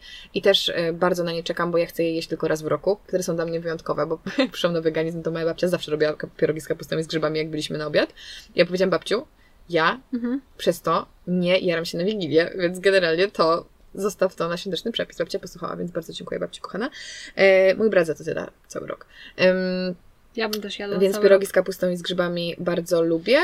No, no nie, znaczy nie tak, że kocham, po prostu bardzo lubię, bo ja lubię sobie robić bowla, więc dla mnie to, że jemy sobie te potrawy po kolei jest mega takie mm, poza moją strefą komfortu, bo ja najbardziej lubię to, że po tej zupce to tak właśnie wjeżdża, wjeżdżają te mm, pierożki, e, kapusta z grochem, którą kocham, moja mama robi najlepszą kapustę z grochem. Masz kapustę z grochem Nie. u siebie? No Jezus, kocham, bo to jest też takie, bo wiem, że w różnych częściach Polski są różne wariacje na temat kapusty i to moja mama chyba wprowadziła, nie, nie wiem w ogóle jak to wyszło, ale właśnie moja mama robi najlepszą i to właśnie kapusta z grochem, która jest przepyszna, mimo że nie lubiłam jej całe życie, ale odkąd jestem weganką, to wszystko mi się zmieniło i to, co lubiłam, to yy, teraz nie, nie, jem, a to, czego nie lubiłam, nagle stało się pyszne, nie wiem jak się stało. Do tego mamy różne śledzie z boczniaków, które moja mama robi, są bajeczne.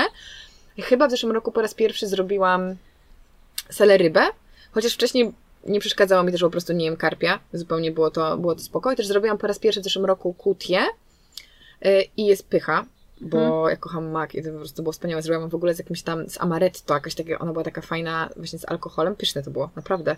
Mimo, że nie lubię deserów z alkoholem, więc nie wiem, czemu mi to smakowało, ale bardzo mi to dobrze wjechało y, i co jeszcze jest? No chyba nic nie mam już więcej. Przypomniałam sobie, to jest moja najulubieńsza rzecz, naj, najulubieńsza. Okay. Robimy takie drożdżowe pierogi jakby z tym farszem. Takie rogaliki? Takie one, takie Empanadas. drożdżóweczki, bo nie, nie robimy ich takich jak pieróg, okay. tylko po prostu ja je robię tak, Taka że... buła z farszem. Tak. I je tak, no to jest najlepsze. Ale też czasami mój brat, yy, jako że bardzo lubimy robić rzeczy od zera i mój brat, ten z Poznania, Eryk, którego znasz, robi sam ciasto francuskie. Wow. Sam, więc wiesz, wałkuje to wszystko i to trwa, nie wiem, 12 godzin. Do 12 dni. I y, do tego dodajemy właśnie ten farsz z kapusty i z grzybów i jakie to jest dobre, takie właśnie pierożki na cieście francuskim. To jest dobre. To, to jest najlepsze, to jest najlepsze. To na przykład taki obiad świąteczny, bo u nas jest obiad świąteczny, no często jest u nas, który jest wegański cały i nikt się nie musi stresować, że musi zapraszać wegan. Mm, to właśnie moja babcia często robi coś takiego, że robi barszczyk i do tego robi właśnie w cieście francuskim taki grzybowy mhm. farsz i to jest pyszne. To jest naprawdę pyszne, ale nie kojarzy mi się to ze świętami, tylko po prostu z moją babcią. E, wydaje mi się, że niczego nie pominęłam z tych. Nie mamy na przykład nigdy klusek z makiem, właśnie kuti nie było, tylko ja to po raz pierwszy zrobiłam. E, nie ma ryby po grecku, w życiu nie miałam. Chociaż może Nigdy ja nie jadłam, ale może tam kiedyś było na stole. Jakaś tam mhm. część rodziny robiła. Natomiast jest dużo tych śledzi. ja oczywiście wszystkie z jadłoną polecam. I jeśli chodzi o słodkie, no to u nas już od lat jest takie wegańskie trio czyli jest piernik pomidorowy. To brzmi dziwnie, ale to jest najlepszy piernik, w sensie... Nawet my robiliśmy go w zeszłym 100, roku. 100% jak piernik. Naprawdę jak wszyscy to lubią. Ja nie lubię piernika, więc mnie tam nie ekscytuje, ale robię go co roku, bo przysięgam cztery składniki i wychodzi w każdym, w każdych warunkach. Ja zrobiłam to w, w Madrycie, gdzie nie miałam w ogóle składników do końca, do końca nie miałam blendera i to było takie mega ryzykowne, przed zarąbiste. Druga rzecz, to robimy najlepsze ciasto na ziemi, czyli orzechowiec z kremem, który jest po prostu tak to jest najlepsze ciasto na ziemi. Ja po prostu żyję cały rok tylko po to, żeby go jeść, więc nie mogę się spłakać mi się chce, nie mogę się to czekać. Naprawdę, ja chcę już go zjeść. Teraz poczułam klimat świąt. Um, I trzecia rzecz, to ja robię makowca. I w tym roku będę testować e, makowiec po japońsku, taki pieczony jadło, z jadłonami, mm -hmm. bo tak to robiłam taki surowy z twojego przepisu, ala twojego przepisu. On w sumie nie był surowy, bo on był na no, tak, tak, nie, nie był surowy, ale był bez pieczenia. Um, tak. Był na tak. surowym spodzie i bezpiecznie, on zastygał. Więc tak. jakby nie surowy, no ale wiadomo o co chodzi. Bo nienawidzę normalnego makowca takiego rolowanego. Ja w ogóle nie Fuj. lubię żadnych drożdżowych rzeczy. Lubię seromak, ale nie wiem, czy to się robi na święta. Moja mama kiedyś robiła taki sernik z makiem. Um, a tak to, to nawet... No, to u nas jest tyle, natomiast nie wiem, z tych takich tradycyjnych to po prostu wyparłam. Moja ciocia kiedyś robiła takie rogaliki, właśnie kruche. Kocham kruche rzeczy. I one były właśnie albo w wersji z kapustą i z grzybami, albo wersji z jabłkiem. Ja to uwielbiałam, ja to zawsze zjadałam Mhm. jeszcze z, z lukrem, boże, i z orzechem włoskim, boże, pyszne. Ale tego nie ma już od jakiegoś czasu em, na święta u mnie. Więc no, mój numer jeden to jest orzechowiec, a z wytrawnych to wszystko lubię po trochu. Nie ma czegoś takiego, na, czym tak, na co tak Mhm. bardzo czekam. Wolę chyba obiad, sorry, Mhm. jeszcze dokończę, wolę chyba obiad ten świąteczny, bo wtedy właśnie robimy z mamą taki mamy standardowe właśnie rzeczy, robimy strogonow, jakieś zapiekane właśnie ziemniaki, jakieś tam grillowane brukselki, jakąś kapustę modrą, yy, fasolkę w piwie, takie mamy różne fajne świąteczne wegańskie odkrycia Yy, i to mnie bardziej ekscytuje niż ta wigilijna uczta. Mhm. U mnie, jeśli chodzi o to słodkie, to zawsze robiłam dużo różnych ciast i często to były po prostu różne ciasta, które sobie znajdowałam, ale przez to, że zupełnie mi się odmieniło i od kiedy pozwalam sobie jeść słodycze, to już przestałam na nie mieć ochotę i w święta ze słodyczy lubię pierniczki. Robimy zawsze takie, Mm. które są miesiąc wcześniej robione Wow. i one są takie super super kruche i bardzo, bardzo je lubię. One są właśnie z lukrem. To, te, to lubię. Za ciastami nie przepadam. Czasem jak jest jakiś dobry sernik, ostatnio robiłam sernik z książki Lubię, taki mango, są przepyszny, To więc nie jest to tradycyjne, moja To droga. nie jest, nie jest. Ale właśnie wtedy w święta już robię jakieś ciasto, którego nie robię przez cały rok, Mhm. więc e, coś takiego. No za takim piernikiem to też nie przepadam. I no ja po prostu, jeżeli chodzi o słodkie, no to powtórzę się po raz dziesiąty, mandarynki. E, Mój tata, to jest nasza tradycja w sumie, e, kupuje skrzynkę 5-kilogramową, tak mi się wydaje. I my to zjadamy w, w 3 dni świąt. Co to mi się to w ogóle nie kojarzy ze świętami. Mandarynki? No te Nie- całe, znaczy no zawsze zimą są mandarynki. No nie no, chyba, że jesteś z miasta. Dzieci ze wsi mają mandarynki tylko w święta, więc dla mnie to wiesz, taki super, jakby zawsze mi się to z tym kojarzyło, że przed świętami nie można było ich dotykać, dopiero w święta je można było. Przyszło mi do głowy dodatkowe pytanie. Czy jest coś, co chciałabyś wprowadzić do tradycji świątecznych?